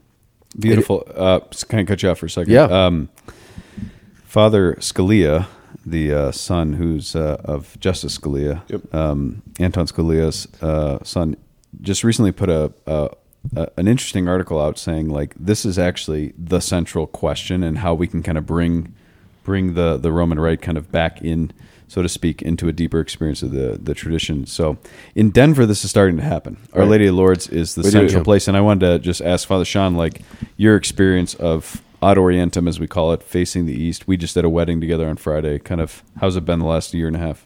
I will say I'm grateful with two parishes. I get both Ad Orientem and Versus Populum uh, day by day, week by week. And so it's not so much that I get one only. So I get to experience both. And I will say there's just something, as the priest, there's something really profound about praying the Mass Ad Orientem. You're not distracted with, um, you know, something catches your eye by chance or whatever it is, or I owe that person an email, right? I owe that person a phone call. Uh, you can just really focus in, looking at the crucifix, looking at the altar, looking at the tabernacle, and really pray the Mass. And to your point, Father Eric, too, when you're praying the Mass, the prayers are directed to the Father, not to the people. So you're not saying literally, take this, all of you, and eat of it. You're saying to the Father what Jesus was praying at the Last Supper. And so you're addressing the Father. And so it makes sense to me to be ad orientem. And there's something very freeing about that being a priest. And yeah, like I mentioned, looking at the, the crucifix and whatnot and actually making it a prayer. Father Eric, uh, question for you, and then we'll have you wrap this section up. But um, St. Peter's Basilica was a difference in orientation from an ancient uh, time. Yes. Thoughts on that? Yeah, so Um, th- this is an important point, and I, I'm glad that you brought this up. Uh, so, uh, St. Peter's Basilica, uh, through um, you know an accident of history, uh, faces um, faces west, not east, and that is where the Second Vatican Council was held. And so the Pope, when he would celebrate Mass at the papal altar, would be facing down the nave, which then lent itself to people thinking, oh, you know, this talk about uh, uh, orientation, uh, we see this here. The reason that he faced down the nave was to face east Right. because the church was, you know, directionally backwards, if you will. And uh, I can't help but think that the the bishops who are in a reformist mindset are there must have thought this is actually nice. This is actually nice to to see the face of the celebrant and to be um, in a position almost like a congregation. And if this is nice, and it was also ancient, which it wasn't, but if it was, then let's do this. And so they go home and they do it, and it's not based in tradition or in fact. But St. Peter's Basilica, as being the place where the bishops were meeting, uh, I think played a role uh, in that. So Fantastic, great Yep. answer. Uh, any final thoughts on that before we go to number no, four? no. Let's let's go on. That's- All that- right. Yeah, the priestly posture is actually a pretty simple one. I encourage people to study the the matter. Number four is uh, reception of Holy Communion. This is a this is a great one. I love this yeah, one. Yeah, Here we go. You love this one? Yeah, this is really. this is where it's going to get heated right here. Oh boy. Okay. Well, um, so uh, here would be some some issues. How do you receive communion? Do you receive communion on the tongue? Do you receive communion on the hand? Uh, do you receive communion kneeling? Do you receive communion standing? Do you receive communion only uh, of uh, one uh, uh, form, such as the body of Christ, or both forms, uh, body and blood of Christ? Uh, sound familiar, folks? Sure, it sure does. um, and uh, and from whom do you receive it? Do you receive it from Janet, the super volunteer, you know, who's there with her own line, you know, or from the man who consecrated the the host or a deacon, perhaps? All right. So there's a lot going on here. Um, so before the Second Vatican Council, the only one who received from the chalice, that is the precious blood, was the priest. Sacrosanctum Concilium, the constitutive document of the council, said that communion under both kinds may be granted uh, in cases that were to be quite exceptional, but nevertheless exist. Okay, um, that was then expanded uh, to more uh, with the uh, edition, new edition of the Missal, um, and it was the intention of the Church, as best as I can discern, that uh, Holy Communion, uh, the precious blood of Christ, might be offered on very, very special occasions. Your first communion, your wedding day, um, uh, or uh, high solemnities, maybe Corpus Christi, or something like that. Okay, every Mass, all the time, no. And the way that that occurred in the United States was actually through just blatant disobedience on the part of uh, the U.S. Bishops' Conference uh, to first Pope Paul VI, who said, stop this, and then to Pope John Paul II. I mean, I just got into the matter actually recently with somebody else. It's there, it's documented, it's, it's pretty disgusting, and thankfully we're in a different place now. Um, but that's how we got there. Well, if you're going to distribute the precious blood uh, in mass, E N M A S S E, then you're going to have uh, you're going to have abuses. You're going to have spillage. You're going to have the precious blood being poured down um, a sacrarium drain or worse. You are not going to have enough sacred ministers, and so you're going to have to deputize laity, which is not supposed to happen uh, for this to be normative problematic. Um, let's talk a little bit about posture. Um, there is, of course, now a, um, a renewed interest in people kneeling to receive Holy Communion. So uh, this is a matter which is I've preached about and taught about in my parishes, uh, and has caused a little bit of uh, angst. Um, so here's the uh, here's the background. In terms of universality, the posture has always been standing. You go to the different rites of the church or different liturgies, um, it is standing, not kneeling, not sitting or anything else. It's standing. And let's say that you were to go back to uh, a mass in oh I don't know you know 1100 AD. What would it what would communion time look like? It would look like very few people, firstly, if anybody, presenting themselves for Holy Communion. It would it would be a rood screen, which is a um, semi-perforated wall in the west, uh, which uh, was later cut down to become an altar rail. Um, and there were doors there, or an entrance. And at communion time, the minister would come there to the door of the sanctuary where it meets the nave, and anybody wanted to present himself for Holy Communion, of course, only the body of Christ would come forward, stand, receive, and then walk away. Remember, no pews, no kneelers, or anything like that what seems to have happened after uh, the Council of Trent and its emphasis upon transubstantiation was uh, two things. Firstly, uh, the rood screens were dismantled because, uh, get this, not Vatican II, but Trent emphasized the people's understanding of what was taking place in the Eucharistic liturgy. So, was there a mandate from the Pope take out the rood screens that are blocking the view? As far as I'm aware, no. They were rather organically cut down. You know, let's say maybe to five feet in height and then to four feet in height. If you go to Rome, there are still churches that have uh, cut down rood screens, which we assume are communion rails. However, if you go up and kneel down at one to pray, you'll find your arms are almost at nose level. It's not a communion rail. It's a cut down architectural barrier made to distinguish the beginning of the sanctuary from everything else. Well, then over time, it seems that was cut down because the faithful were expressing piety and they were kneeling along this barrier. And so, to make it comfortable for them, it becomes a communion rail. The communion rail is an innovation of only a few hundred years.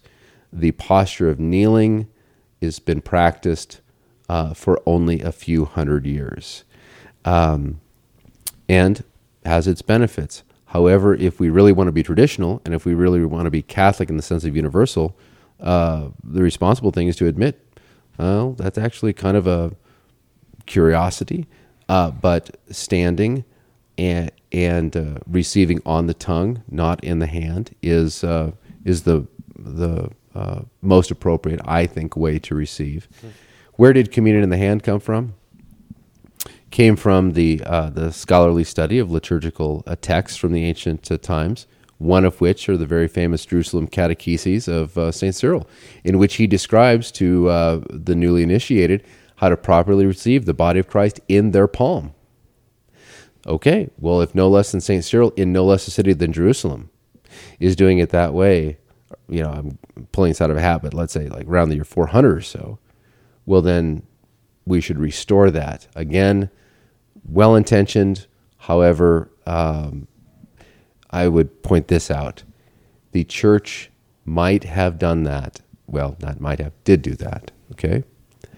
But she eventually, universally, in every rite, in every place in the world, stop that practice. Why? We could speculate on that. Most likely because of abuses or and all the things that we experience today. People coming into a church, going up in line, taking the Eucharist, walking out with it, not knowing what it is. People taking it for demonic uh, worship or, or abuse or to hold it hostage or to profane it or to take it home and pray before it because they're pietistic. Whatever it is, inappropriate, right? The church eventually discerned we can't be putting the body of Christ in people's hands anymore.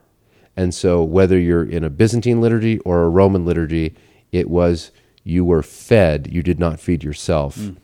And I believe that uh, that it is uh, good for us to return to that discipline.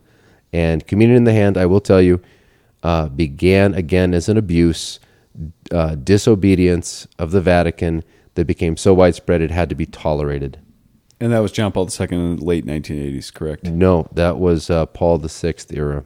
Okay. Yep, 1970s basically. Yep. No, but I was saying when it became so, like, let's say somebody has been receiving in the hand, and they're saying, "Am I doing that? Have I been doing this wrong?" It has been permitted. It it has been permitted, yes, but, this it was is just- it was a- an it was an abuse during the 1970s. An abuse in the 1970s permitted by John Paul, um, and still legitimate. yes, it's still legitimate But today. what you're what you're proposing, and what really struck me this summer in our conversation was the the nobility of thinking with the church when you understand the history, the integrity, and the theology of the Eucharist is to receive on the tongue standing. Yes, to receive exactly. And there's a there's a big difference between being fed and feeding oneself.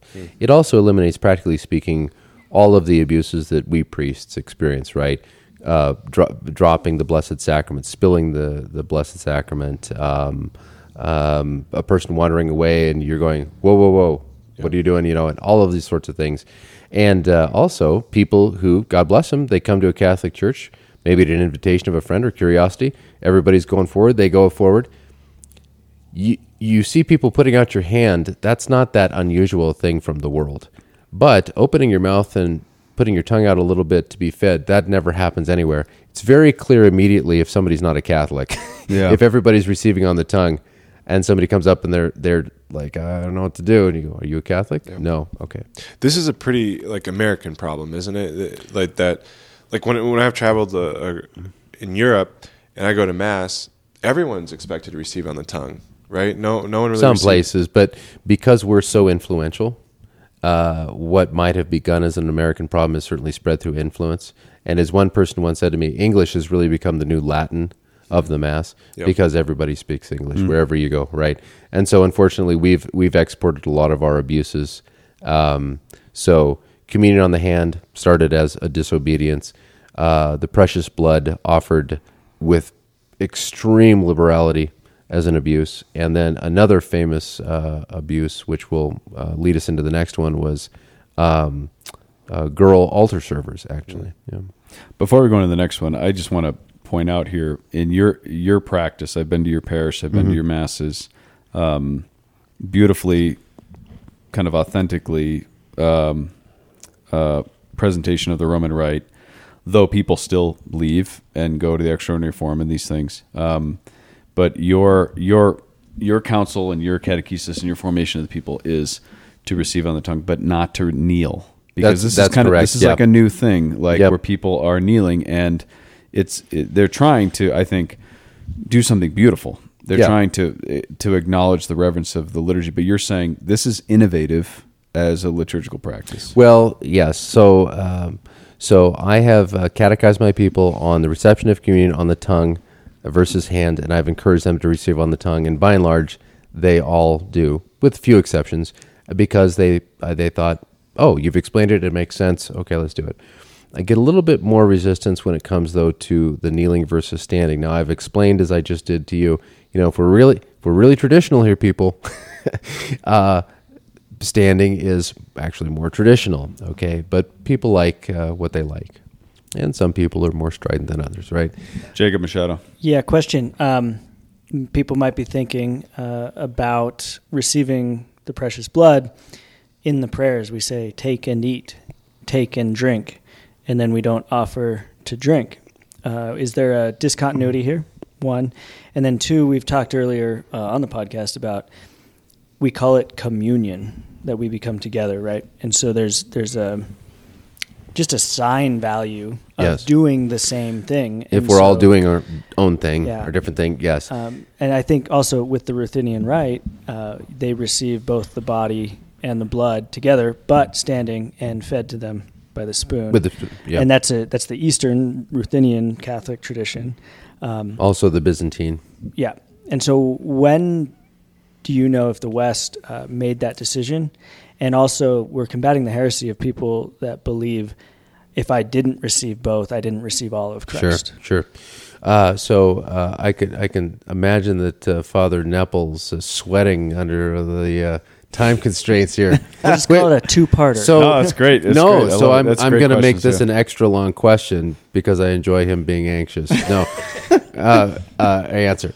No, uh, okay. So I'm going to be real quick for the sake of brevity. Um, so in the West, the um, uh, the reason that the Roman Rite withdrew distribution of the precious blood commonly is a bit shrouded in mystery, but scholarship would give us a few indications as to why.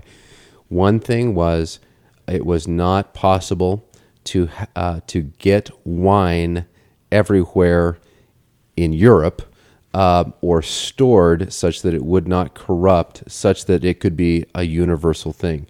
Um, so let's say Greece, you can have wine all the time. Italy, you can have wine all the time. You know, uh, maybe not uh, England. I don't know. So that we know that there were some problems concerning um, concerning that the the matter of the sacrament. We also know and can presume that because in the Roman Rite it preserved the separation of the precious blood in the chalice rather than the commingling in the Eastern rites, that meant that there was the risk of spillage. There's not that risk in the other rites. You see, there's just these very practical things. When you have chalices and hands and moving around, Jesus' precious blood may be spilt and walked upon. There's there's really not too much risk of that when you have uh, a bread which absorbs it and then is administered by a spoon. Did I did I answer all the questions that you posed? I'm sorry. Yeah, that was the, the general, just to kind of give some Yeah. more, more background to Oh, why and we people, you asked about people wondering you know, not receiving the whole Christ. Uh, the church officially teaches that you receive the whole Christ, either the precious blood or the body of Christ. So again, we get into heresy, thinking with the mind of the church. There's no room for disagreement on that. That is official church teaching. As far as uh, the posture position, uh, the point that you made is very good. When everybody is doing their own thing, then there is distraction and there's division. And I'm just going to say it, okay? We all know it, so I'm just going to say it. When everybody is doing one thing and one person or couple or family or group clearly and does something else that everybody can see, that distracts everybody because you notice it. Yep. And you and we play all these mind games. Who are they? What are they doing? What's with that? Etc. And I just think like folks, we need to stop that. And so, what's going to be our norm? The mind of the church, the mandated uh, uh, ordinary position for reception of the Holy Communion in the United States is standing. And uh, uh, when communion was denied to people who would kneel, let's say back in the 90s, the church had to say that communion could not be denied them, which is true. That is very different than saying you have a right to kneel. The church has never said that. She has normative postures, she has normative prayers. You are not supposed to be just saying, "Well, I'm just going to do something different." Now you're not thinking with the mind of the church. Be be docile, you know. We don't like when priests do that. now we see that too with with lay people. Since COVID, I will say that most churches have stopped distributing the precious blood. It seems like they just haven't brought it back yet. And That's correct, yep. I think there's some good there, um, for the sake of you know the spillage and whatnot. Um, so so you would probably uh, articulate then that uh, kneelers should not be used at mass. Kneelers are a communion rail. like uh, kneelers produce setup in lieu of a communion rail. Correct. Correct. That's right. That is that is a that is an innovation. And here's a thank you for bringing that up because we see that now. Okay, innovations that do not have bearing in our tradition. We had a lot of them from a liberal perspective, and uh, we you know we I would say you know we shouldn't have done that. Well, setting up two prie-dieux in front of a sanctuary is an innovation, but just of a conservative nature. Okay, we need to stop with the innovations.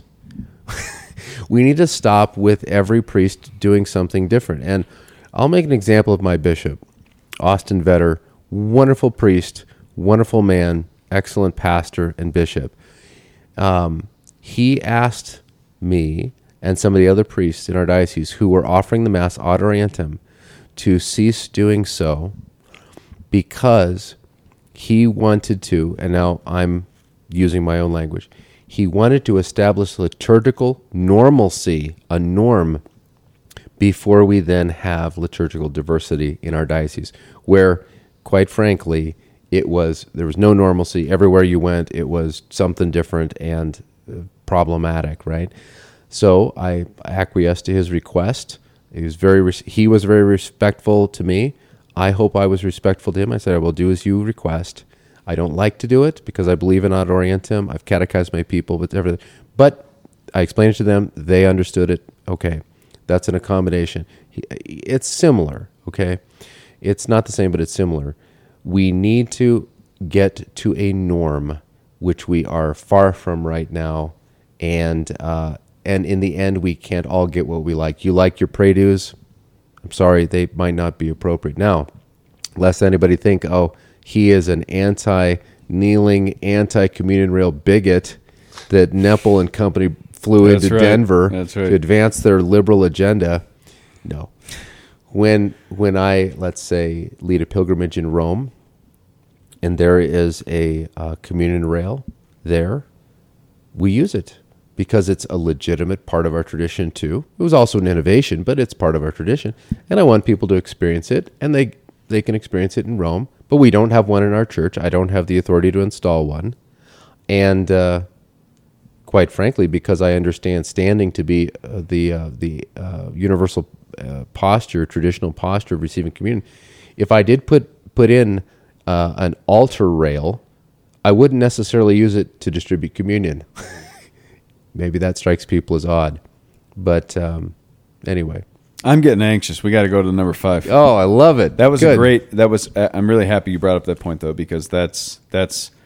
I think that's one of his finest nuances. Yeah, Um, I really like that. All right, roll the laity. Um, and uh, You bet. So this is number five, especially roll let's talk laity. about uh, girl altar servers. Yeah, I'm. Oh man. Well, it's the role of the laity. That's the topic. Uh, girl altar servers uh, might fall uh, within it. So, um, uh, the church allowed after the council for lay persons, uh, both men and women, to play roles within the liturgy. Um, uh, was this a departure from tradition? I would have to say this is this is a little bit of a gray area, not black and white. So, beginning um, after the council, you might see a fe- a female reading uh, the uh, the scriptures before the gospel, but she wasn't a lector. Why? Because she could not be installed as a lector, right? Technically, uh, lector was one of the minor orders leading up to uh, to ordination of the major orders, uh, diaconate, uh, priesthood, etc. Okay, um, but I think that uh, you know that was uh, that was tolerated and thought of as a good thing also. Uh, lurking in the background, though, was an ideology that is, uh, uh, f- that is does not come from Christianity and is actually, uh, you know, uh, arguably uh, semi-Marxist in its origins and anti-Christian. That is feminism. Sorry, folks, if you if you're taken aback by that, but look into it, study it. Feminism um, and its uh, uh, underlying first principles are incompatible with with Christianity. Anyway, that's Father Eric Gilbaugh. There, that's not uh, uh, the Pope or anything, but there was the feminist agenda to get as many females as possible involved in the liturgy, which they had never been before.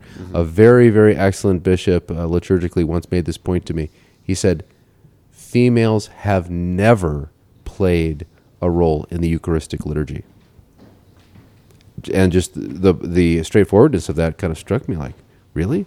And then you study you're like oh that's true. Yes there were women who would assist uh, with the baptismal liturgies and things like that but eucharistic liturgy in the sanctuary? No. No never. Okay.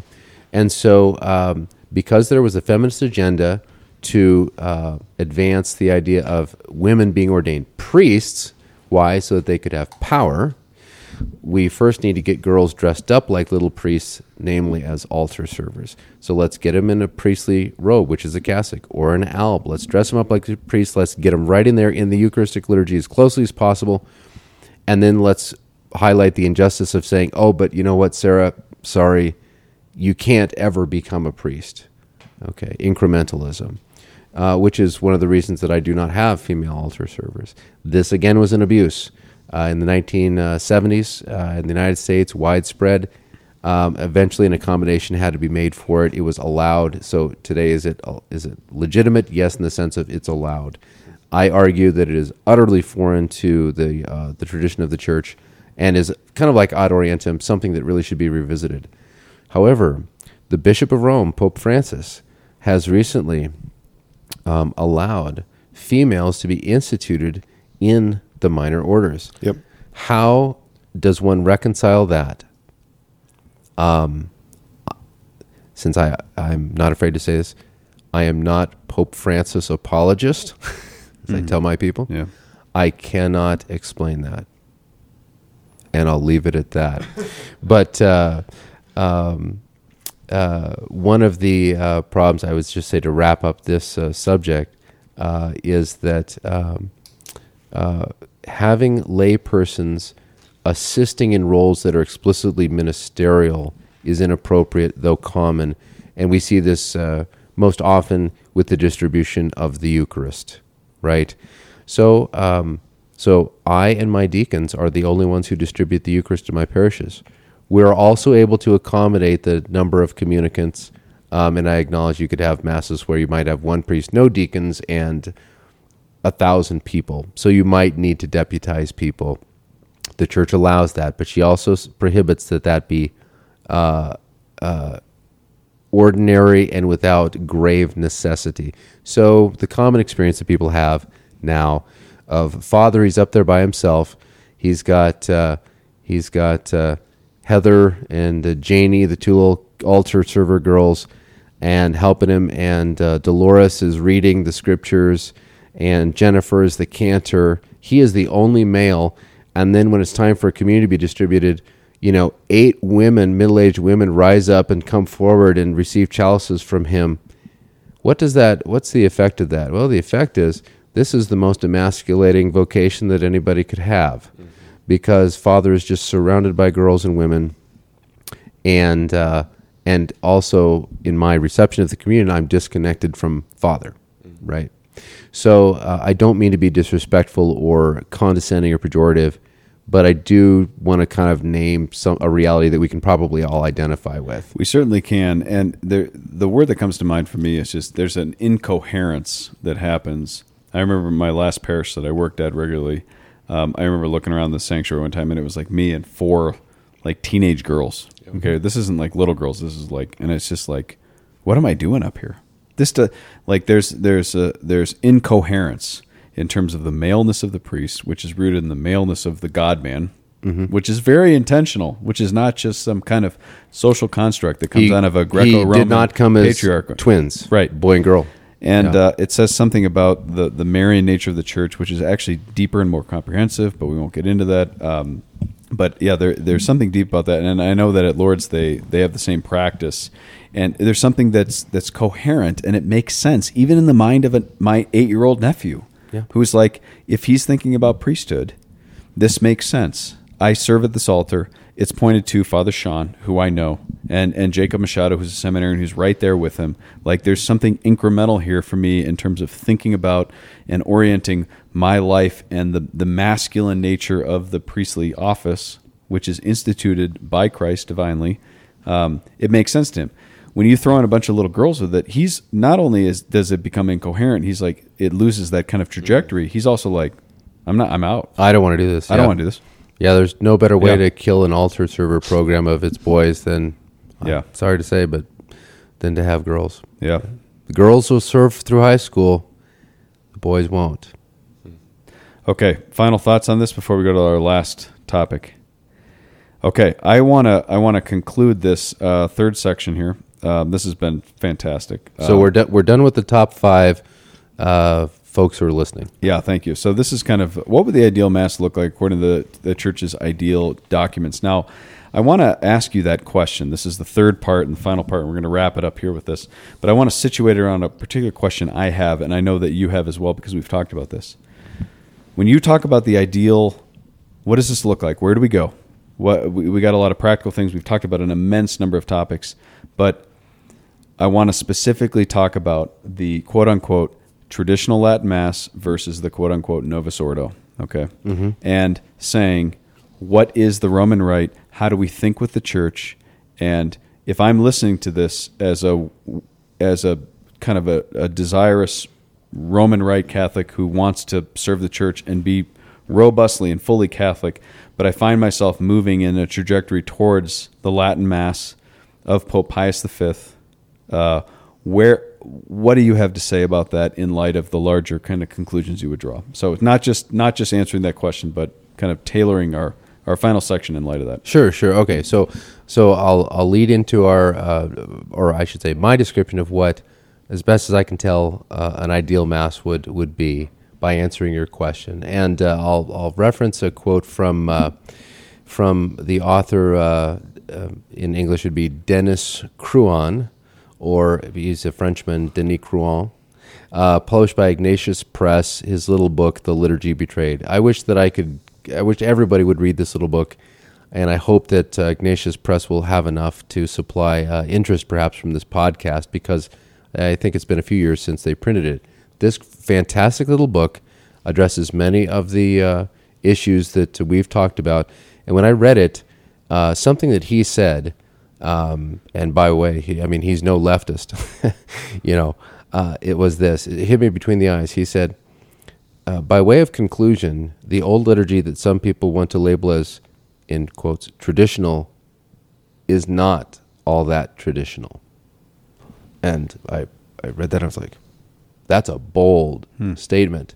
He unpacks the reasons why in this and explains, you know, you, you thought that it was always this way. No, it wasn't. 300 years. How about that? You think that this went back to the time of the apostles? It was arbitrarily inserted by a French emperor uh, or whatever. And you learn these and you're like, oh.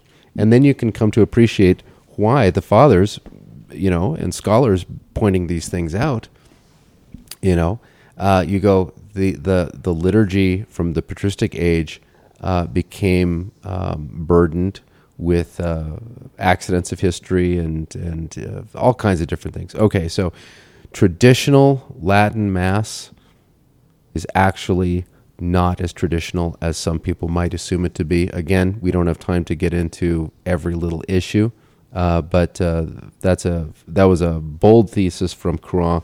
Uh, the book is "The Liturgy Betrayed," and uh, I make five percent. No, I'm just kidding. And I would no, and I, I think that's a very important thing because the framework, the conversation, traditional Latin Mass versus Novus Ordo, we got to stop talking like that. Yeah. because that's not the language of the church. right, and uh, That that is not. I don't know where that comes from. That's not the language of the church. Nor is it extraordinary form versus ordinary form anymore. Yeah, and uh, you know, Pope Francis, um, I don't think has been helpful um, in his um, uh, pastoral approach to this very important issue. Again, no disrespect to the Holy Father. I disagree with the prudential judgment he's made in responding, um, but I think that we should all be traditional. I don't think that uh, it's necessarily a good thing to be a traditionalist, if if by that you mean that you uh, you prefer something other than the norm of the church, the ideal of the church. So, what would that look like? Well, uh, let's let's go into it, and let's let's go kind of uh, quickly, right? Because you're sweating over there. Sweating. Yeah, I'm loving this. This is just also the longest pon- podcast. I've done 500 podcasts, and this is the. We can split this in two. But it's worth it. It's great. I It's bet it's it'll fantastic. still be most people's favorite. It's So- been fantastic. Oh. So continue. Finish okay. it off. All right. So But you have 15 minutes. I'm cutting it at two hours. So Yep. Yeah, Okay, no, good. that's fine. That's fine. We can get through a mass in 15 minutes, right? Because we're traditionalists. No, I'm just kidding. That was a low, low blow there. low okay. blow. okay, go ahead. All right. Okay. So uh, this is uh, this is Father Eric Gilbaugh's proposal of what uh, the mind of the church, um uh, you know, proposes according to her documents, according to my study, according to tradition, um, reasonableness, and so on. Technically speaking, what let's say that you went back and you got the council fathers together and you gave, gave them a view into the future and you said this is this what you have in mind? My proposal is they would go yes yes yes that, that's that's it. Okay. Not what you find though normatively speaking outside of our lady of Lourdes maybe or or uh, some other parishes. All right. So um, here's something that most people don't know. The uh, back to chant uh, in the reform of the rite it is prescribed that we are to have multiple psalms chanted throughout the mass. Everybody's familiar with the quote-unquote responsorial psalm. Uh, that's one. How about five people? Did you know that there's actually five prescribed? Four or five depending? Uh, do you ever hear those? No. So how would how would this apply? Well firstly instead of an opening hymn you would have an entrance psalm chanted during the procession of the ministers to the altar, and that would be done most likely uh, in the vernacular so that people could understand it. Okay, uh, and uh, that could be congregational responsorial. It could be the choir. It could be the schola. It could be the cantor people. But point being, psalm. Uh, ministers walk uh, to the altar. I would propose that it makes most sense that they kiss the front of the altar, uh, facing both the altar and the tabernacle. Why would you, why do you go around, poke your rear out towards the Blessed Sacrament, you know, face the people and kiss the altar? It makes no sense. So I don't do that anymore. Um, and then they would proceed to the chair or chairs, which were again part of the restoration of the liturgy. Because, uh, as those of you who attend low mass uh, in uh, the older uh, form of the rite know, by and large, um, Father does not sit down, a, and uh, um, and he uses the altar as a uh, as a missal stand too. So going to the chair, a symbol of his authority, then and either with somebody holding the uh, the the missal or with a stand, not using an altar as a stand. Um, he would have the opening uh, rites um, beginning in Latin, the universal language. So when he says "In nomine Patris et Filii et Spiritus Sancti," people don't need to have a book in front of them to go, "Oh, what's that?" We should all know that means in the name of the Father and of the Son and of the Holy Spirit. And he would greet the people again in Latin, the universal language, Dominus Vobiscum. They would respond because they've been trained to know. Uh, et cum spiritu tuo means and with your spirit, not rocket science, not hard, don't need a missal to be looking at, right? to do this. So as we go through, you'll see that the the ordinary of the mass, the prayers that are always there, would be in Latin. So you'd train your people to know the Latin and for it to be familiar, so that when you ask a, a, a Catholic, uh, what does Pater Noster mean? He wouldn't go, I'm not really sure, or let me consult my missal. He would go, Our, our Father. Like I've been doing this since I was a kid. Every Catholic knows that. We're not there, but that, that that's the ideal. So the the ordinary of the Mass would be in the universal language. The proper prayers of the Mass, that is proper to the season or to that uh, Sunday in in ordinary time or whatever it is, would be in the vernacular. So in our case, English. So you don't have to have a resource. You don't even have to be literate. As many people aren't throughout the world, you can't read or you can't afford to buy a resource, a missal to follow along. You can just go to the Eucharistic liturgy. You've been trained in the universal language, so you know it. You can pray in it. And then the proper prayers are done in your vernacular language, whatever that is. And so you can pray them, right? So the opening uh, rites of the Mass would be in Latin. Then the penitential rite would be chanted.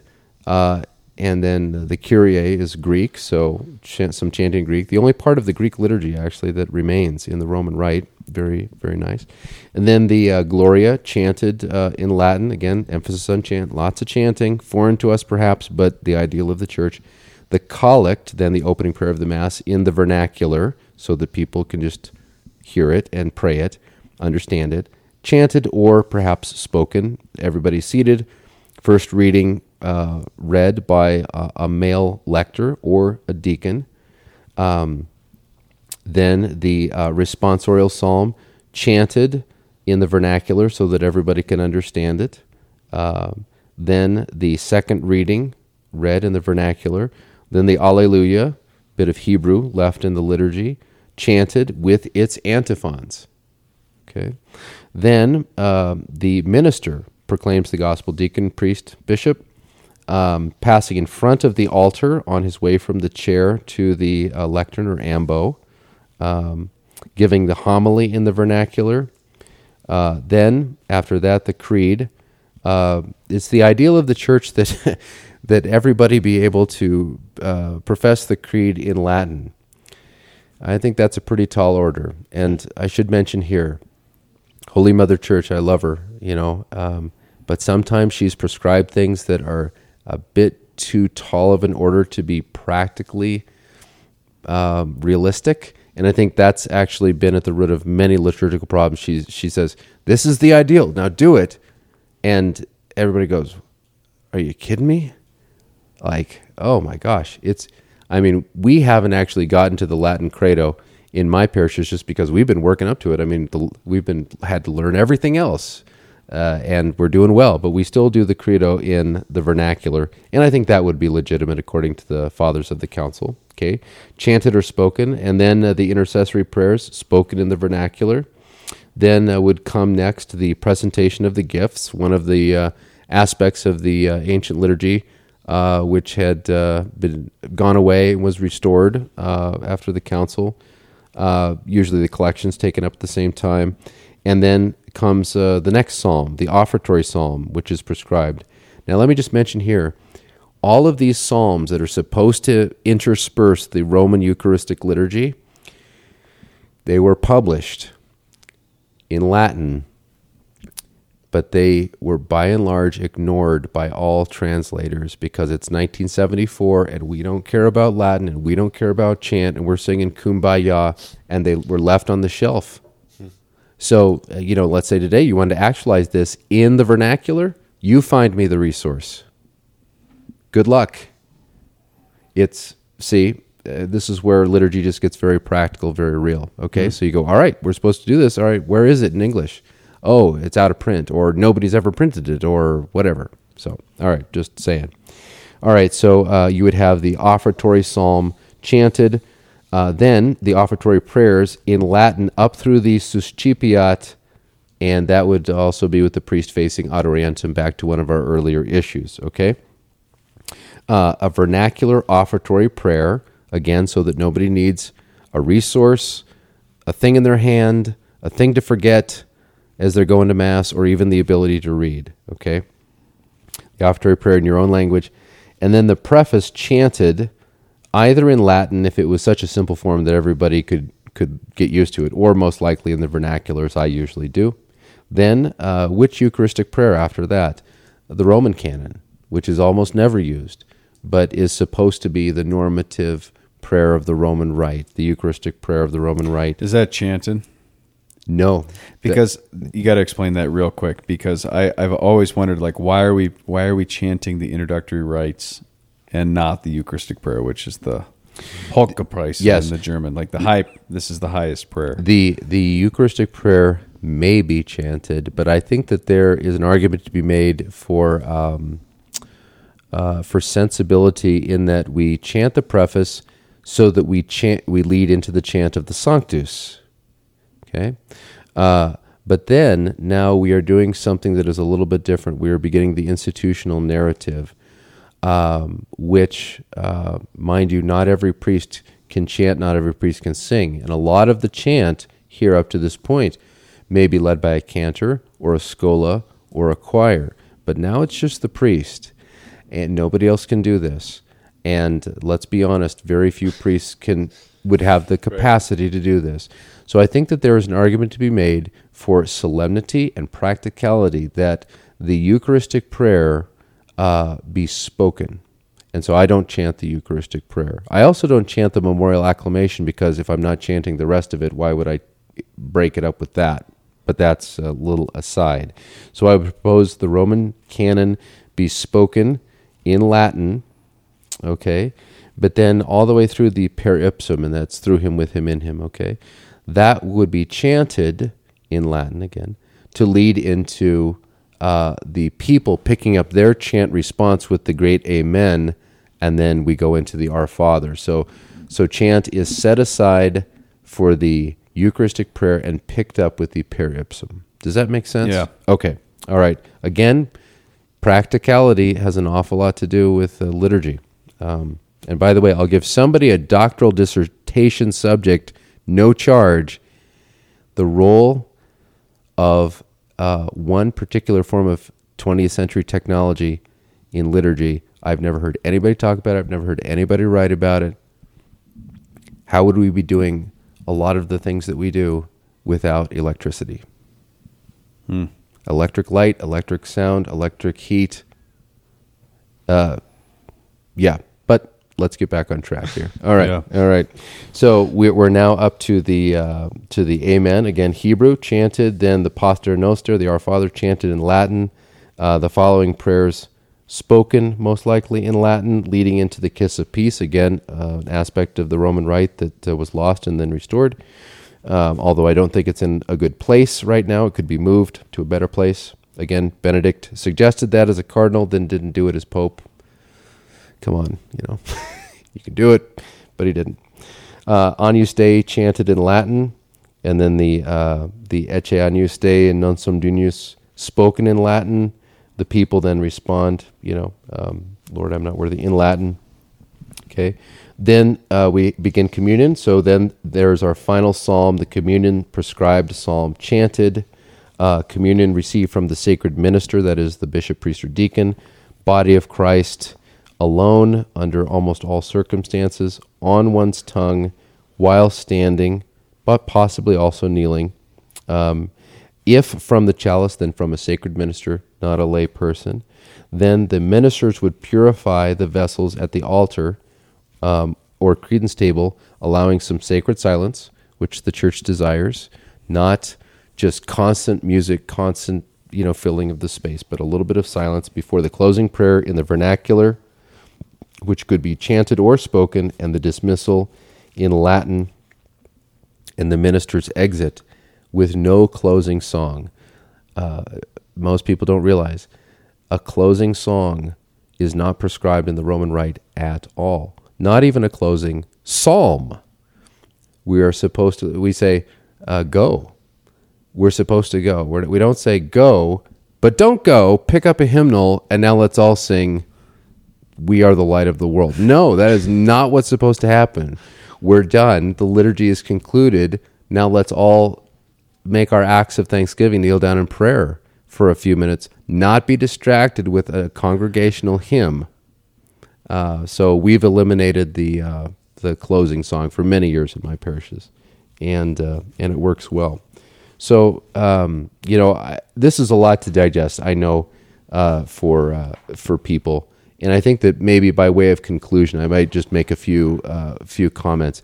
We all have our different tastes. We all have our different biases, experiences. I say you can't argue with experience. You know, you might hear all these points that I make and go, okay, maybe they're true, maybe they're not. I don't know who you are, but I do know this, and what I know is my own experience. you know, uh, if though we are Catholics, if we are Christians, if we trust God and His providence and the Holy Spirit, in the end, uh, we have to let go of our starting points being my preferences.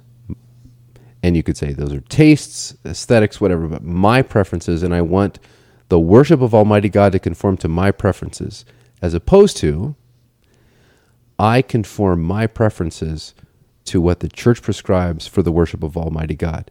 So you don't like chant? Doesn't matter. Who cares? I could care less. You know, I didn't say I like chant or I like hymnody or I like Latin or I don't like Latin or any of these things. I, I love the church. I trust the church. And if the church says use Latin, okay, I use Latin. If the church says chant, okay, I chant. If the church says don't do this, I don't do that. And that's the end of it. Why? Because I'm a son of the church. I love her. I trust her. I believe in the Holy Spirit's guidance of her. Even through her, you know, uh, foibles and, and fallen pastors and all of that. Uh, you know, and there's a lot of stridency right now. There are a lot of agendas. There are a lot of egos. There's a lot of division. We know that within the Roman Rite. And I fault the pastors of the church. I fault really us, you know, those of us who are ministers, mostly popes and bishops, but also priests and deacons, because we have not established a secure norm for the benefit of all. And it is understandable that uh, the laity, who have no power in any of these things, or not much influence anyway, you know, are frustrated and kind of scattered like sheep and going each their own way. What I say though is, I hope everybody could appreciate that's not an ideal.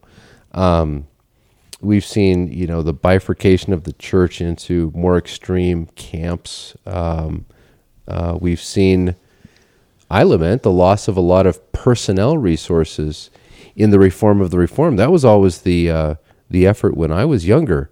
Let's reform the right. Let's not leave the Catholic Church. Let's not change the Catholic Church. Let's do what she says.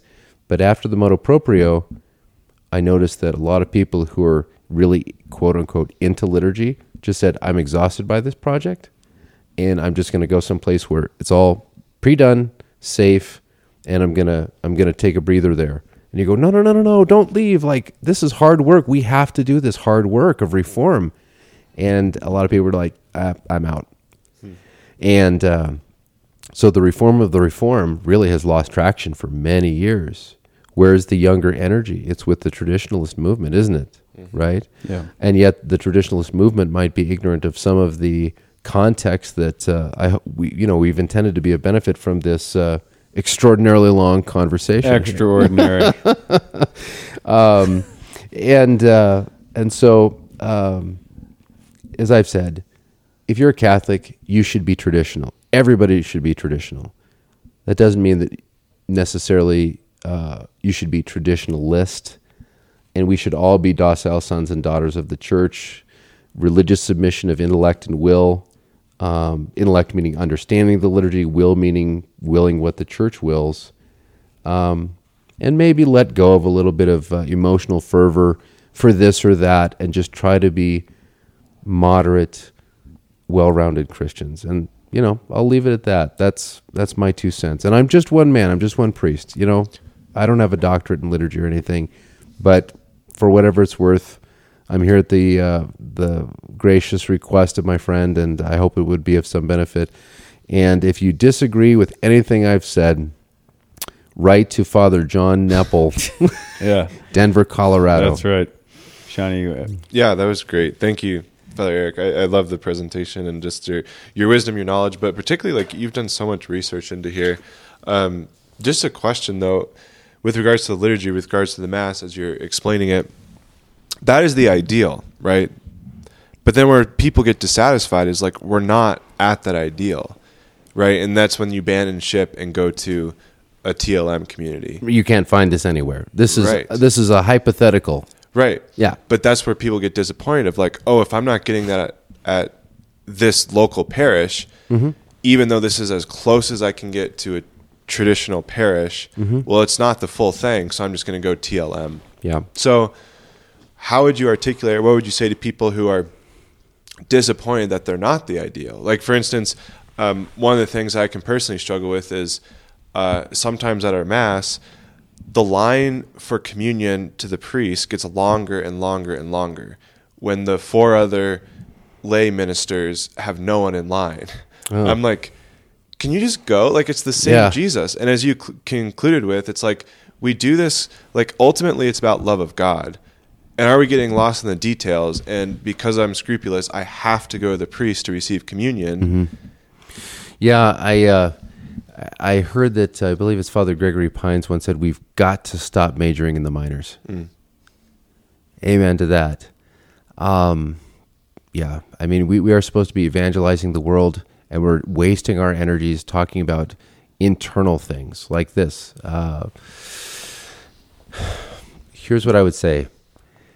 I proposed an ideal, and I'm not saying that it's absolutely right, but it's as best as I can discern. But you know what? No ideal is ever perfectly or universally actualized. And and it wasn't before the Second Vatican Council. And this is an argument I, I want to make. You know, who are the people who are investing themselves right now in uh, traditionalism? They're people who love it and are passionate about it and have energy for it and are generally younger. All right. But what if we take and we universalize traditionalism and we say that's the way it has to be everywhere? Well, let's just go back to 1960. That's the way it was. That means that mediocre priests are offering mediocre traditional traditionalists, as we would say, now masses. And guess what? They ain't that great because Father is doing everything in silence and he's rushing because he's got four masses in his ethnic parish, and uh, they all they start at six o'clock a.m. and so mass lasts uh, thirty five minutes. You couldn't hear anything. You don't know what's going on. Father rushed through the sermon. He wasn't very good anyway. There was no music. Uh, right now, the traditionalism that we find is artificially excellent. It is artificially excellent. If you had somebody get up and begin to chant and they stunk, they'd be out of there so fast because that traditionalist group that's just driven 52 miles in a in a van to be there, they're like, we haven't driven 52 miles to hear somebody who can't chant.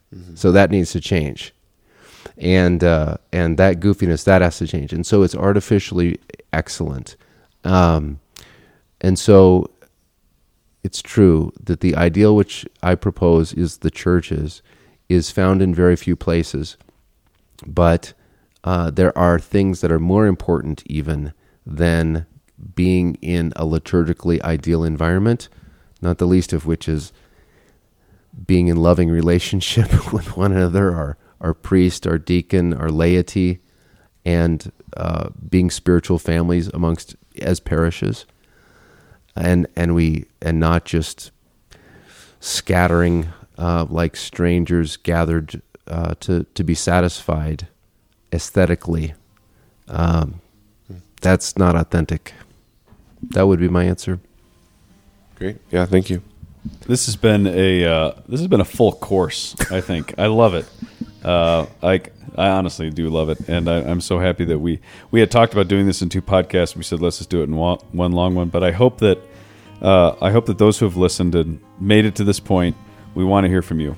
Like we want to hear. This is going to be really interesting to hear. Just like how do you engage this? Because um, you know Eric is an old friend, and he's somebody I trust immensely, uh, who's researched and, and is versed and has come to some d- deep conclusions that I think are, are balanced um, in a field that I, I'm not that familiar with and don't really understand and have not been in the parish. Uh, so I'm not I'm not in this, but uh, we're going to want to hear from you. So I think Lourdes is a great example of many of these things, but I also think that the, he's invited you to think about some new things tonight. Yeah, certainly for me, it's been a, a total kind of game changer. But um, Eric, you've provided tonight a path forward uh, because we can't just keep radicalizing into extremes, and we can't keep hardening. And your last point about just a preferential vision, all that's doing is reinforcing the consumerist society of the liturgy. And Yeah. uh, you, you've given us a direction and an orientation how to think with the church and how to really worship God.